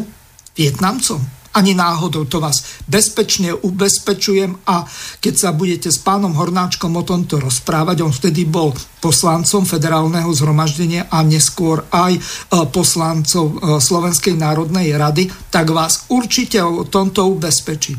Ja som v sobotu e, nebol na tej Čertovici z toho dôvodu, že sme naživo vysielali a mal som tam troch poslancov federálneho zhromaždenia všetci eh, sa zhodli na tom, že jednoducho iná cesta nebola. A na Slovensku bola veľká snaha presadiť konfederatívne usporiadanie. To, čo vy hovoríte ako o federácii, tak to je konfederácia. Česi vám na takéto konfederatívne usporiadanie nikdy nepristúpia. A e, poslal som vám jeden článok, e, kde pán Hornáček robil rozhovor so šéf-redaktorom Zemavek e, Tiborom Eliotom Rostasov. On tam presne ten proces popísal asi na piatich stranách, ako to všetko prebehlo. Odporúčam vám to prečítať si a poučiť sa z krízového výboja československej spoločnosti v rokoch 91 a do polovice roku 92. Takže asi toľko. E, a Teraz, aby sme sa e, nejakým spôsobom posunuli ďalej, tak e, najskôr vám dám reagovať a potom vám položím ďalšiu otázku. Ako to chcete vlastne urobiť, keď jednoducho takým spôsobom, ako to máte navrhnuté, vysnívané, alebo ako to predpokladáte, to s obrovskou pravdepodobnosťou nepôjde? No, na to teda nevím, jak, jak bych jako asi odpověděl, jo, protože, jako jak jsem řekl v předchozí, před, před, před pár minutami, jako nikdo nevíme, jako co se bude dít nebo nebude dít. Třeba se může stát, že my tady přicházíme s nějakým program, programem, že chceme zůstat uh, uh, v rámci jedné republiky a vytvořit uh, Českomoravskou federativní republiku, ale může se třeba stát, že to hnutí dostane takový směr, že my třeba můžeme být nějakým spouštěcím kamínkem té laviny a může se nakonec stát, že to, to, to společenské hnutí jako na Moravě uh, bude gradovat a vezme to úplně za jiný konec a může, může nakonec třeba požadovat osamostatnění Moravy a vytvoření samostatné republiky. To je jako nikdo z nás to nikdo z nás podle mě neví, jo, jako nevíme, co bude za pět, za deset let a tak, jak řekl Ondra o předchozím, předchozím příspěvku nebo předchozí odpovědi, připodobnilo to hnutí připomněl to hnutí promoravské k té řece, k té řece Punkvě, která se, nevím tady, jestli posluchači na Slovensku ví... O, eh, skúste to písať, je... aby eh, ten príklad alebo tá analogia bola eh, pochopiteľná. Tak, řeka Punkva je řekou v Moravském krasu, která má takovou vlastnost, že se no, objevuje na povrchu je vidět a pak mizí a tvoří prostě řečiště mm, úplně jednoduše řečené těmi jeskyněmi, které tvoří moravský kras. Takže chvilku jde vidět, pak najednou mizí a není vidět a pak se zase třeba na jiném místě znovu objeví a zase potom zmizí. Jo? Takže to je jenom tak ve zkratce úplně polopaticky vysvětlené, co to je vlastně, proč ten básník připodobňoval to moravské hnutí uh, k té řece Punkvě měl, měl tím na mysli to, že uh, tak jak ta punkva, tak i ty promoravské snahy se objevují v celkem masovém měřítku a poté přijde uh, politická situace a ten nastává úpadek tady tohoto hnutí, protože lidi začnou třeba řešit úplně jiné problémy, tak jak třeba říkal Ondra před předchozím odpovědí. A tak jak říkal, jo, to hnutí se objevilo v celkem masovém měřítku v tom 68. roce, a pak zase zmizelo, tak nějak mm, plynulo pod tím povrchem v té společnosti, moc se to neřešilo a potom, když přišel 89. rok a uvolnění poměrů v té společnosti, tak se znovu v celkem jako Eh, velké síle objevilo a tak, jak říkal Ondřej, eh, mělo spoustu zástupců v parlamentě a bylo dost silné. Teďka jsem třeba četl na internetu takové celkem zajímavé přirovnání, jak asi víte, u nás teďka probíhají ty demonstrace proti premiérovi Andreji Babišovi a teďka vlastně proběhla nedávno demonstrace na Václavském náměstí, kde údajně podle organizátorů mělo být až 120 tisíc lidí a novináři psali o tom, že eh, to byla největší demonstrace od 89. roku, ale na Facebooku uh, tomu vyšel takový krátký článek, kde hm, někdo upozornil, že největší demonstrace probíhaly v 90. letech vlastně za tu samozprávnou Moravu, jo, že a o tom se třeba samozřejmě nikdo v oficiálním tisku nezmíní. A to jsem právě chtěl říct, že uh, v současnosti pro, prožíváme opět nějaký útlum od těch 90. let toho promoravského hnutí, ale je dost možné, že pokud prostě přijde ta krize v té společnosti, která uh, může nějaký, nějakým způsobem uh, nabrat nějaký směr, tak, uh, jak jsem řekl, může se třeba stát, že za 15, za 20 let uh, obyvatele Moravy se rozhodnou, že už prostě ne, nechtějí být v nějakém, nějakém jednom státě uh, z Čechy a může, můžou požadovat třeba úplnou samostatnost té Moravy. Jo? To jako my nevíme a já nejsem žádný věštec, abych uh, řekl, jak se, ty, jak se ty společenské procesy budou vyvíjet a jak jsem řekl, dle našeho programu by požad, my bychom chtěli vytvoření uh, Českomoravské federativní republiky, aby Moravané si uh, v co největší míře zpravovali své záležitosti sami. To samé přejeme, to samé přejeme i Čechům v Čechách, aby si zpravovali své záležitosti. Snažíme se o tom přesvědčovat v politickém boji uh, své, své spoluobčany a ve volbách žádáme o jejich důvěru, o jejich hlasy a zatím nějaká konkrétní speciální strategie uh, není určená, jo, když se ptáte, jak to chceme jako dokázat, my podle mě ani nemůžeme nějak jinak odpovědět, než prostě standardním politickým bojem, což, jak jsem popsal, je prostě přesvědčování občanů, aby nám dali svůj hlas ve volbách a na základě tady tohoto demokratického procesu uh, postupovat dál. Jo. Nic víc asi, nevím, nedokážu, nedokážu říct. Jako no. Já vám můžem Vím, povedať... to chce nějak doplnit? Ano, nech se páči. No, já si myslím, že s tím lze pouze souhlasit. No.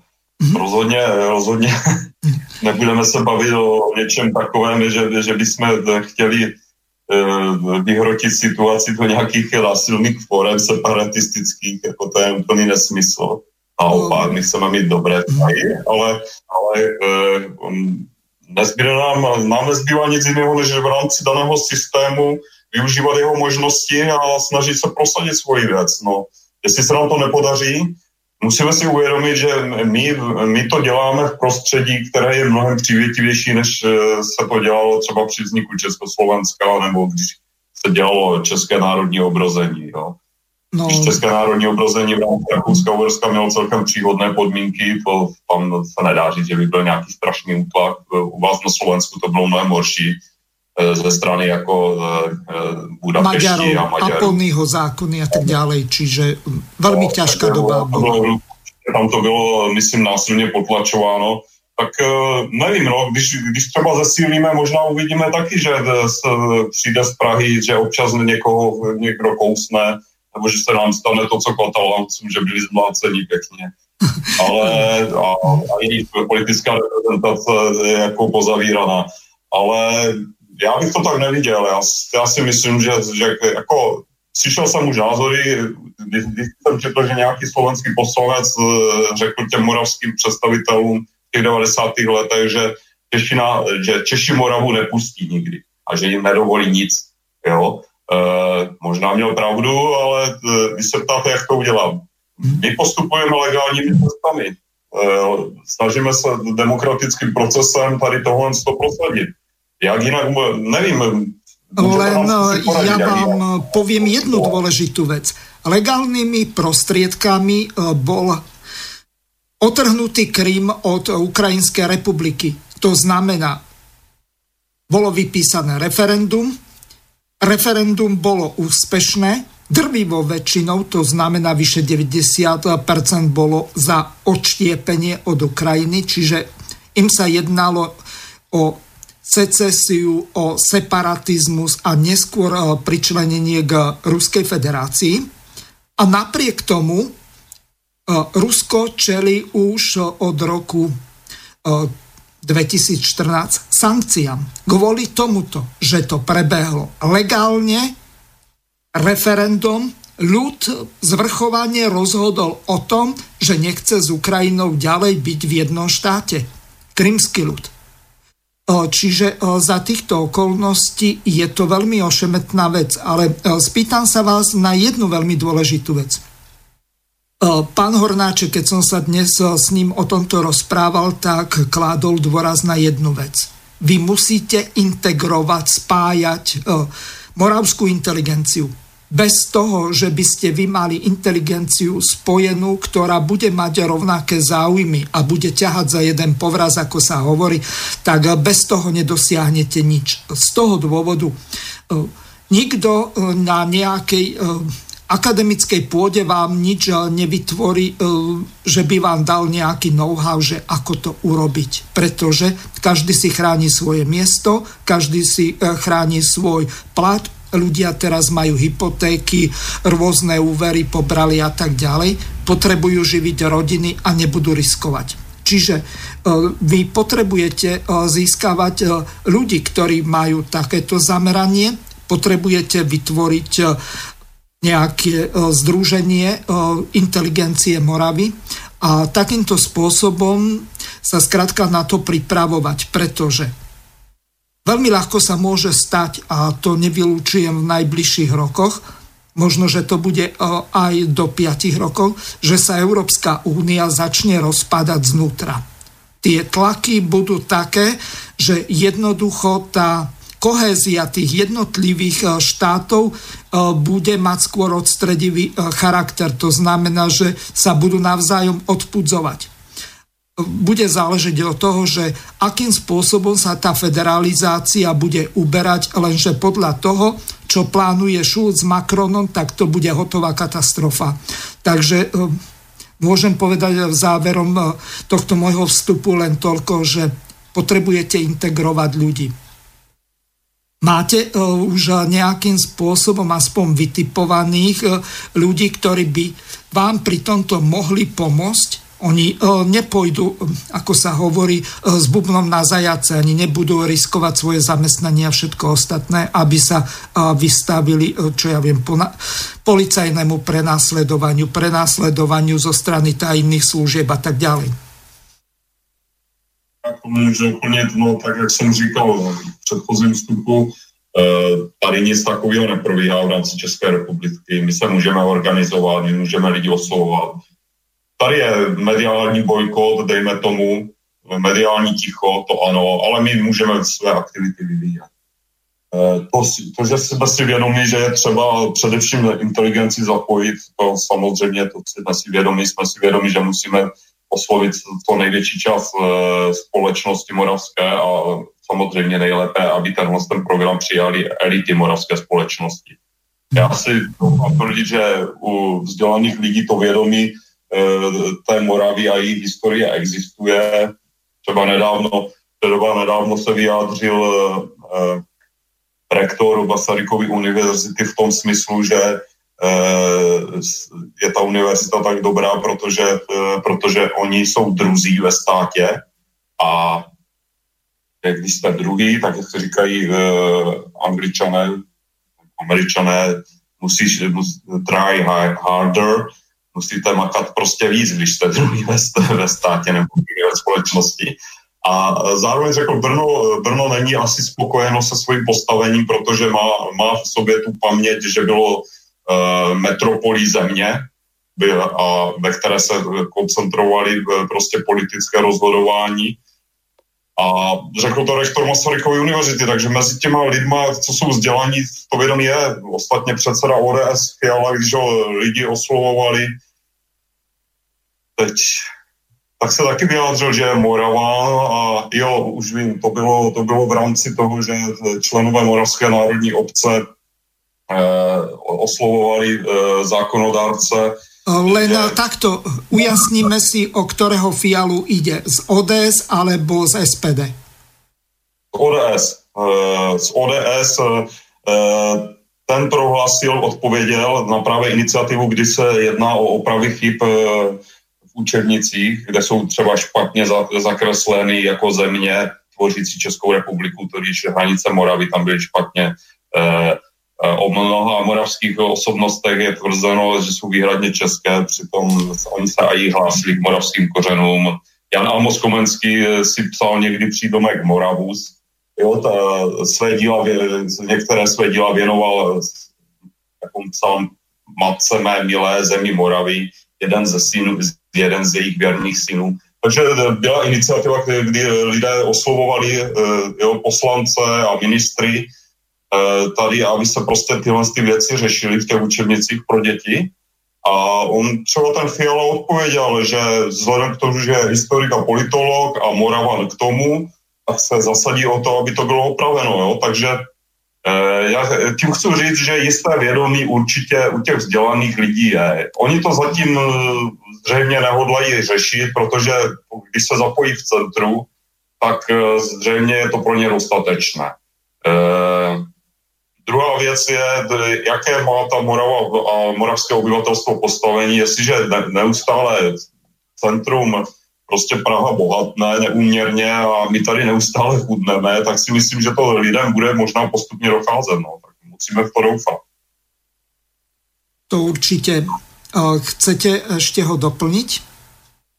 Já myslím, že ne. Myslím, že Ondra to řekl jako v podstatě všechno. Všechno prostě uh, řekl, že to, když to popíšu takovým jednoduchým způsobem, všechno to záleží na nějaké, na nějaké společenské poptávce. Prostě pokud ano pokud eh, ve společnosti bude poptávka potom, aby a poroste, aby Morava si spravovala své věci sama, aby prostě získávala co největší nějakou samozprávu a samozřejmě ty, ty osobnosti na poli, jak politickém nebo kulturním, prostě společenského života, to samozřejmě budou vnímat, tak ehm, tím víc bude u nich třeba i odvaha uh, se k těm moravským kořenům víc hlásit a, a více, mnohem více k té svoji, tomu svému moravskému původu hlásit a, a víc ho propagovat, jo, to říkám, to všechno záleží na tom, jaká, jaká je situace v té společnosti na Moravě, jo, takže... Um, já tak... vám uh, to povím uh, takto. Um, ak vy hovoríte o nejakej spoločenskej objednávke alebo poptávke, tak v prípade tovaru to funguje úplne inak. To znamená, najskôr musíte mať ten tovar vyrobený a potom potrebujete o ňom nejakou reklamou informovať verejnosť, aby o tie ďalšie výrobky alebo o ten zrastajúci nákup rástol záujem. Lenže ak ten produkt nie je, tak sa to dá jedine tak pripodobniť ako k tomu, že Slovenská republika a Bahrajn nakupujú stíhačky F-16 blok 70 lomen 72, ktoré ešte nelietajú. Niekde sú na tých nechcem použiť termín rysovacích prknách, lebo teraz sa všetko robí cez počítače ale oni ešte ani jeden tento typ tých stíhačiek neurobili a už napriek tomu zkrátka e, robia objednávky firma Lockheed Martin. E, čiže týmto som chcel povedať toľko, že ak chcete, aby tá spoločenská objednávka bola na to, aby e, Morava e, bola zvrchovaná, samostatná, aby financovanie bolo spravodlivé, aby prerozdelenie daní bolo také, ako to máte popísané v tejto predchádzajúcej časti relácie, tak v tom prípade musíte byť na toto pripravení a musíte vytvoriť produkt politický, na ktorý sa tí ľudia budú viazať a budú mať o neho záujem. Bez toho, že by ste niečo konkrétne predstavili tí ľuďom, tak eh, nikto vám nekúpi mačku vo vreci, ako sa hovorí, o ktorej nikto nevie, ako vyzerá. To máte pravdu, ale na druhou stranu já si myslím, že mm, můžete přijít uh, se superproduktem uh, a nabízet ho lidem, ale prostě pokud ty lidi uh, si ve svých hlavách spočítají to, že prostě ten produkt by jim byl v podstatě na nic, tak uh, nad tím mávnou rukou a půjdou dál, jo. Já si mhm. myslím, že uh, uh, já si myslím, že to podvědomí o tom uh, moravanství nebo o tom, o, to, o tom, že vlastně na Moravě jsme my moravané, to je to tady v té společnosti, tak znovu, znovu připomenu, znovu to tady v té společnosti doutná a to, tady to je, ale uh, politická strana, která by mm, to chtěla tady tohoto tématu využít, tak uh, aby se dostala někam dál, tak prostě musí, musí jako lidé musí tady tu stranu volit. To znamená jako jinak řečené. Já se teďka v současnosti ve svém okolí setkávám s tím, uh, že ty lidé okolo mě říkají, že jsou moravané, že vnímají své kořeny, že jejich přecitary jsou desítky, stovky let, ale třeba nikdy vůbec nevěděli o tom, že strana Moravané nebo vůbec, že nějaké moravské hnutí existuje. A díky tomu, že já s nima, že já s nima hovořím a představuji jim to, to moravské, tu, tu stranu Moravané a její program, tak to mi se třeba podařilo získat, nějak, získat nové hlasy, kdy mi, kdy mi tito lidé v mém okolí řekli, že v životě sice Moravany nevolili, ale v těchto volbách je budou, co proběhly do Evropského parlamentu, nás volili, protože uh, se stotožňují s tou myšlenkou. A jenom na základě toho, že uh, ta jako poptávka po, po tady tomto bude, jo, aby někdo začal ty Moravany opravdu politicky reprezentovat, tak uh, ta strana Moravané může uh, ty hlasy získávat, jo, protože do nedávna, nebo víceméně posledních, to řeknu, 10, 15 let si myslím, že mm, Moravané uh, se snaží být vidět na tomto polit, na politickém spektru v rámci České republiky, vyvíjí aktivity, maj, mají své například své zastupitele v obecních zastupitelstvech a tak dál a myslím si, že program, který, který měli a který, který máme, uh, tak uh, nebyl špatný, ale prostě ten zájem té společnosti o to nebyl, takže spousta lidí mě řekne, že v životě o straně Moravané neslyšela, jo. Takže ten produkt tady, ten produkt tady je, ten produkt, o kterém jste vy hovořil, ten tady je, troufnu si říct, desítky let, ale může se prosadit jenom tehdy, když ti lidé uh, tím svým uvědoměním uh, tomu produktu dají šanci, aby se, aby se nějakým způsobem, budu mluvit takovým obchodním stylem, na tom trhu ujal. Jo? Bez toho, můžete mít, jak říkám, perfektní produkt, ale pokud prostě ty lidé o něho nebudou mít zájem, tak uh, se s tím perfektním produktem prostě nikam ne- nedostanete. A to je prostě mm, náš případ.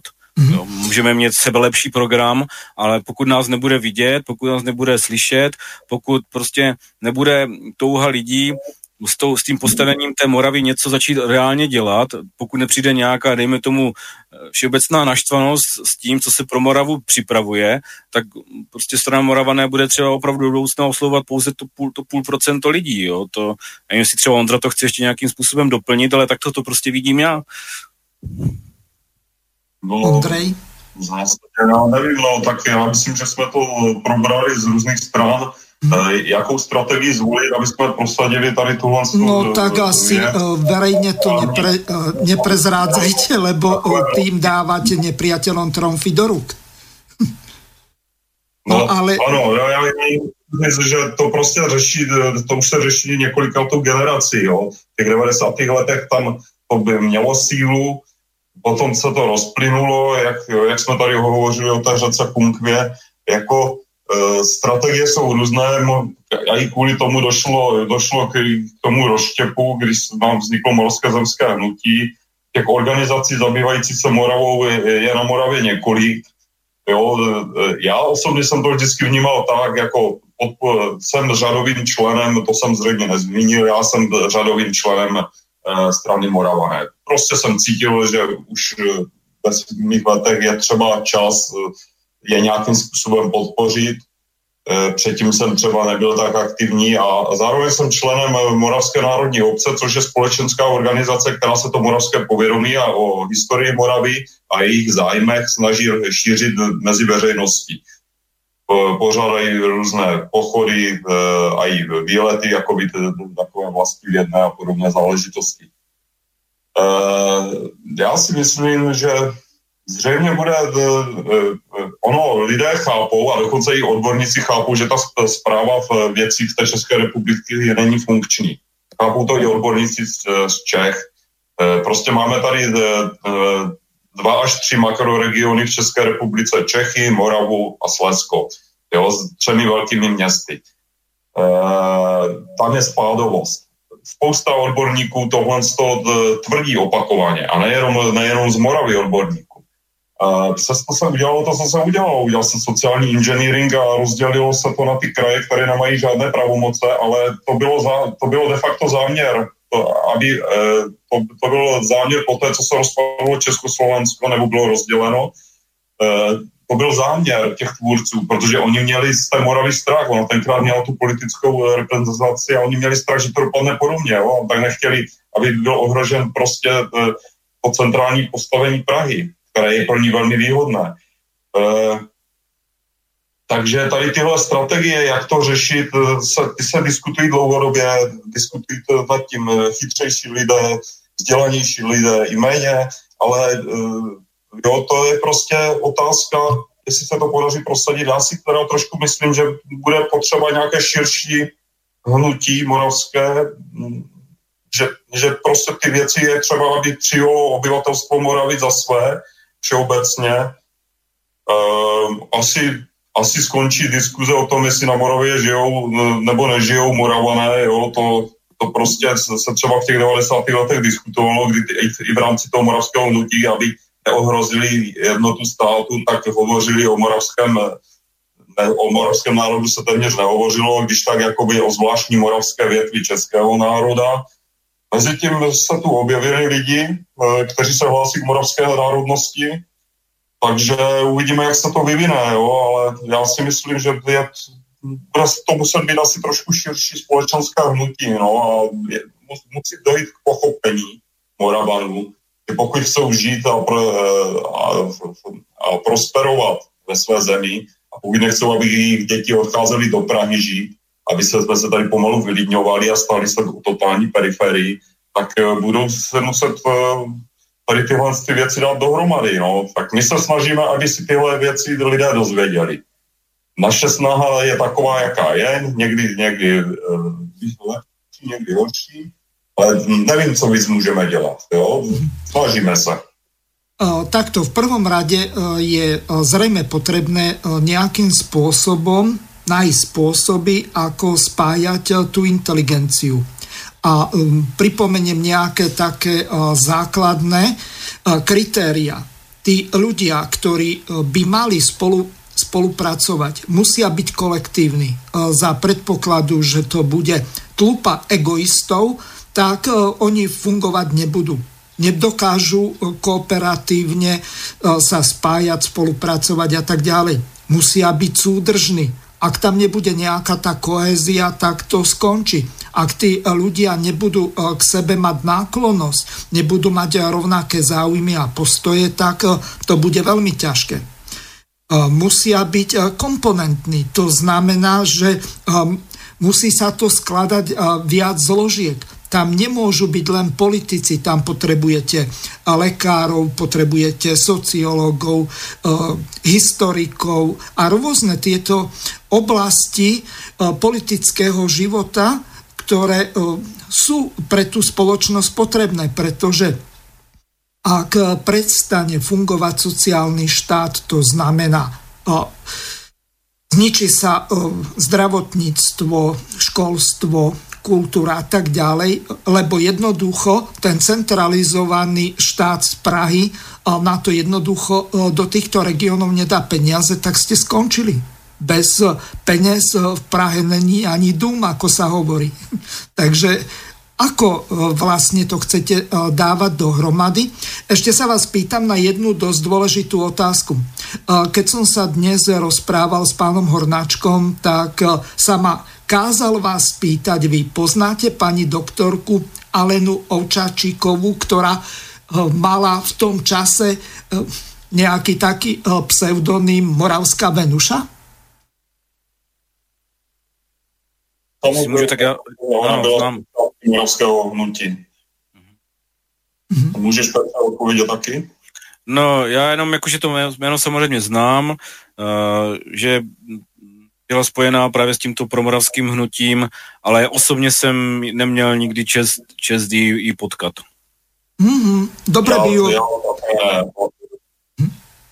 Dobre by ju bolo asi kontaktovať, pokiaľ budete mať záujem, tak kontakty vám viem na ňu získať. Dobre. Do, zopakujem ešte raz, pokiaľ budete mať záujem sa s ňou skontaktovať, tak na ňu kontakty viem získať pre vás. No, bohužel ona před dvěma lety zemřela. Zemřela? Áno.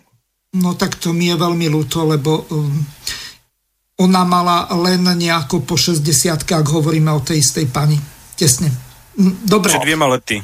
No tak to mi je veľmi ľúto.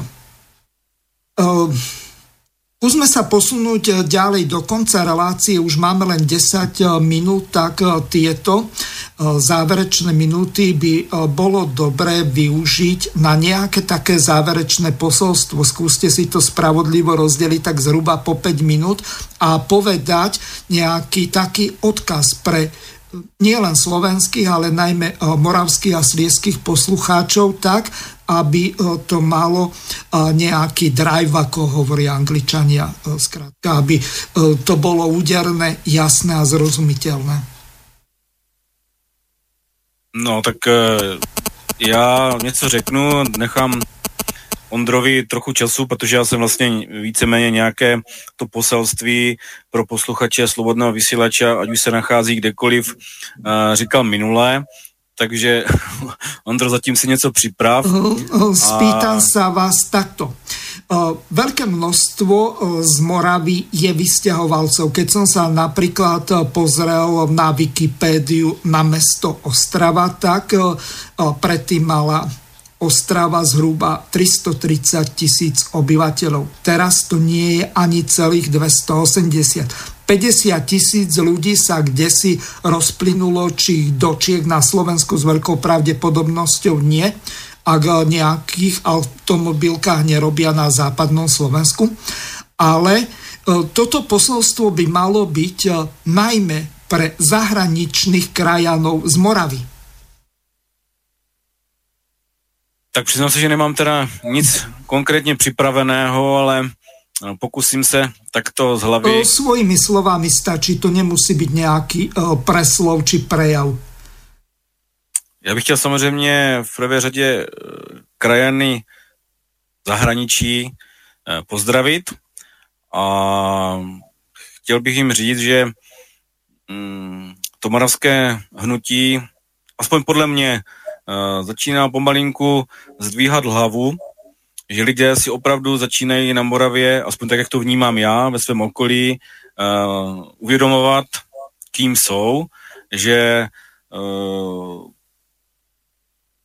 ta vazba na ty kořeny, na to, že ta Morava tady už je tolik století, uh, což potvrzují jak archeologické, tak historické nálezy písemné a tak dál, že lidé si opravdu uvědomují uh, ty své kořeny, ty své tradice a kým jsou. A paradoxně je to český stát, které, který je tady na tyto myšlenky přivádí, tak jak už jsem řekl, uh, svým jednáním, tím, jak uh, pomaličku, ale jistě, jak se říká, tou salámovou metodou vymazává Moravu uh, z té mapy té České republiky. O Moravě se nemluví, o Moravě se neučí, tak přesto všechno a právě díky tomu, co se děje, si ty lidé opravdu uvědomují to, kam patří a, a to je dobře, protože já si myslím, že bez toho, aniž by si lidé uvědomovali své kořeny a to, kam patří, tak nemůžou v budoucnu tu svou myšlenku nebo tu myšlenku té, té Moravy posunout dál. Takže tady bych vzkázal svým krajanům, Moravanům v zahraničí, nebojte se, nejste sami, pokud si uvědomujete, že vaše kořeny jsou z Moravy a že cítíte se jako Moravany, těch, kteří si ty kořeny uvědomují a kteří uh, uh, sami sebe označují jako Moravané, přibývá a my uděláme, strana Moravané udělá určitě všechno pro to, aby tady tu myšlenku toho moravského národa co nejvíc propagovala.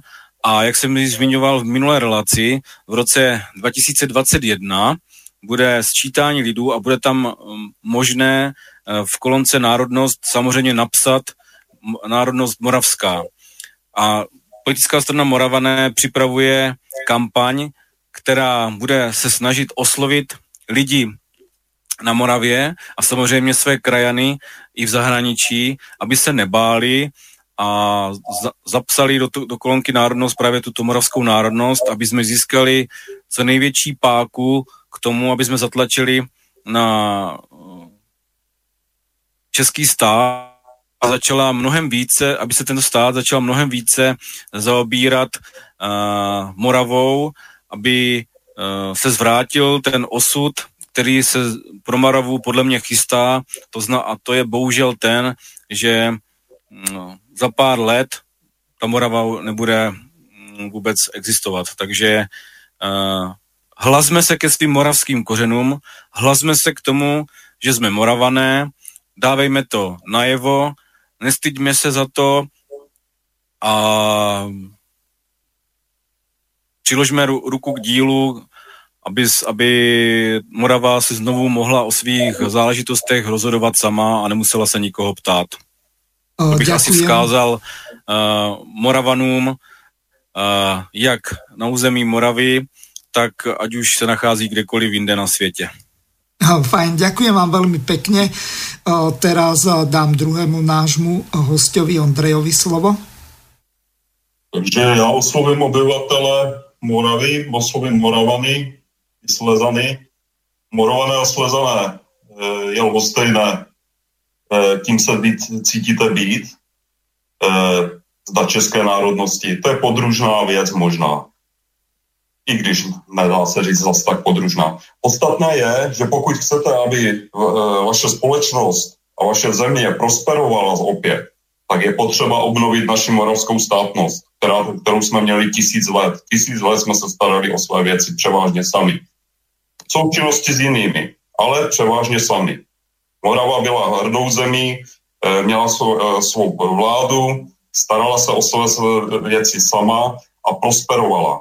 Nyní jsme v rámci České republiky postaveni eh, do pozice chudého příbuzného. Pokud nechcete, abyste měli eh, průměrně nižší platy, abyste měli vyšší nezaměstnanost, horší eh, lékařskou péči, tak si, aby vaše děti odcházely do Čech, protože tady nenachází dobré uplatnění, tak je třeba, aby jsme si naší zemi znovu řídili sami.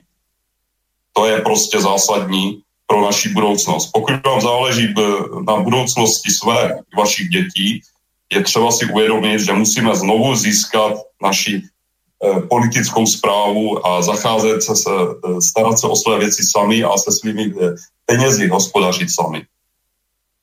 To je vše. Fajn. Ešte sa vás pýtam na to nové členenie tých územných celkov. Neviem, či by to bolo správne tak, ako má toto moravské zemské hnutie naplánované. Uvažovali ste nad nejakým iným členením, tak, aby zkrátka tie hranice zodpovedali tým historickým hraniciam, povedzme, medzi tými rokmi 1929 až 49? Vyjádříš se, Petře? No, když teďka přemýšlím, co k tomu říct. Um, Já vím, že... Ja, hm, poviem vám ešte Vedli toľko, že uh, toto krajské členenie je také, uh, že prelína sa cez tie hranice. Uh, to znamená, že tie jednotlivé kraje uh, sú z jednej časti na uh, Moravskom alebo uh, Slieskom území a uh, na ďalšia časť toho kraja je uh, v Čechách. Tak eh, z tohoto dôvodu... My chceme obnovit myslím, že... hranice samozřejmě. Mm-hmm. Já myslím, že to řekl Ondra už na začátku, že ty to vlastně při, přirovnal vlastně k těm diecézím, nebo jestli, jsem, jestli to říkám správně. Uh, takže my bychom chtěli, aby ta Morava byla opravdu původních hranicích historických, to znamená, že například Dačicko, které v současnosti spadá pod uh, jihočeský kraj, aby bylo navrácené zpátky uh, na území Moravy, kde prostě po staletí historicky patřilo. Víc, víc tomu asi nemám. Mm, nevím, fajn. ještě dodal, jestli máme čas. Uh, máme ještě nějaké dvě minuty. Znovu opakuji, už jsem to říkal, ty kraje, které jsou nyní udělány, eh, byly vytvořeny roku 1949 komunisty pro rozbití Moravy. Eh, byly takhle udělány znovu v, v 90. letech ze stejného důvodu. Eh, I komunisti zjistili, že to nefunguje, ty kraje, proto v 63. tuším je sloučili do větších krajů a de facto byl jeho moravský kraj a severomoravský kraj, které téměř i když také ne zcela, na západě odpovídali e, tisícileté zemské hranici mezi Čechami a Moravou. E, hranice mezi Moravou a Sleskem je složitější a jak jsem říkal, v současné době máme v programu, že Moravská republika by měla vzniknout na území Moravské církevní provincie, která kopíruje ze západu tisícileté zemské hranice, českomoravské a, ale na severu e, je do Moravské církevní provincie, tudíž pod zprávou arcibiskupství v Olomouci, začleněno i Slesko, Sleské území. E, Páni, do konca relácie už máme len nejakých 45 e, sekúnd, tak vás poprosím o rozlúčenie sa s poslucháčmi. Takže ja přeju posluchačům Slobodného vysílača příjemný zbytek dne a ať se daří a držte palce Moravě a mějte se hezky. Děkujem. Já se také loučím, bylo mi ctí eh, zde moci pohovořit eh, a doufám, že naše věc se prosadí, protože je podstatná pro naši budoucnost, a naši prosperitu i naši svobodu. A A... Vážení poslucháči, eh, ďakujem vám za pozornosť a lúčim sa s našimi hostiami zo strany eh, Moravane, eh, pánom Bystřickým a pánom Hetmánkom. Ehm, prajem vám eh, príjemný eh, večer eh, pri ďalších reláciách Slobodného vysielača a s našimi hostiami sa ešte porozprávam po relácii o ďalších veciach, po prípade ďalších reláciách. Takže lúčim sa s vami a prajem vám pekný večer. Do počutia. Táto relácia vznikla za podpory dobrovoľných príspevkov našich poslucháčov. I ty sa k ním môžeš pridať. Viac informácií nájdeš na www.slobodnyvysielac.sk Ďakujeme.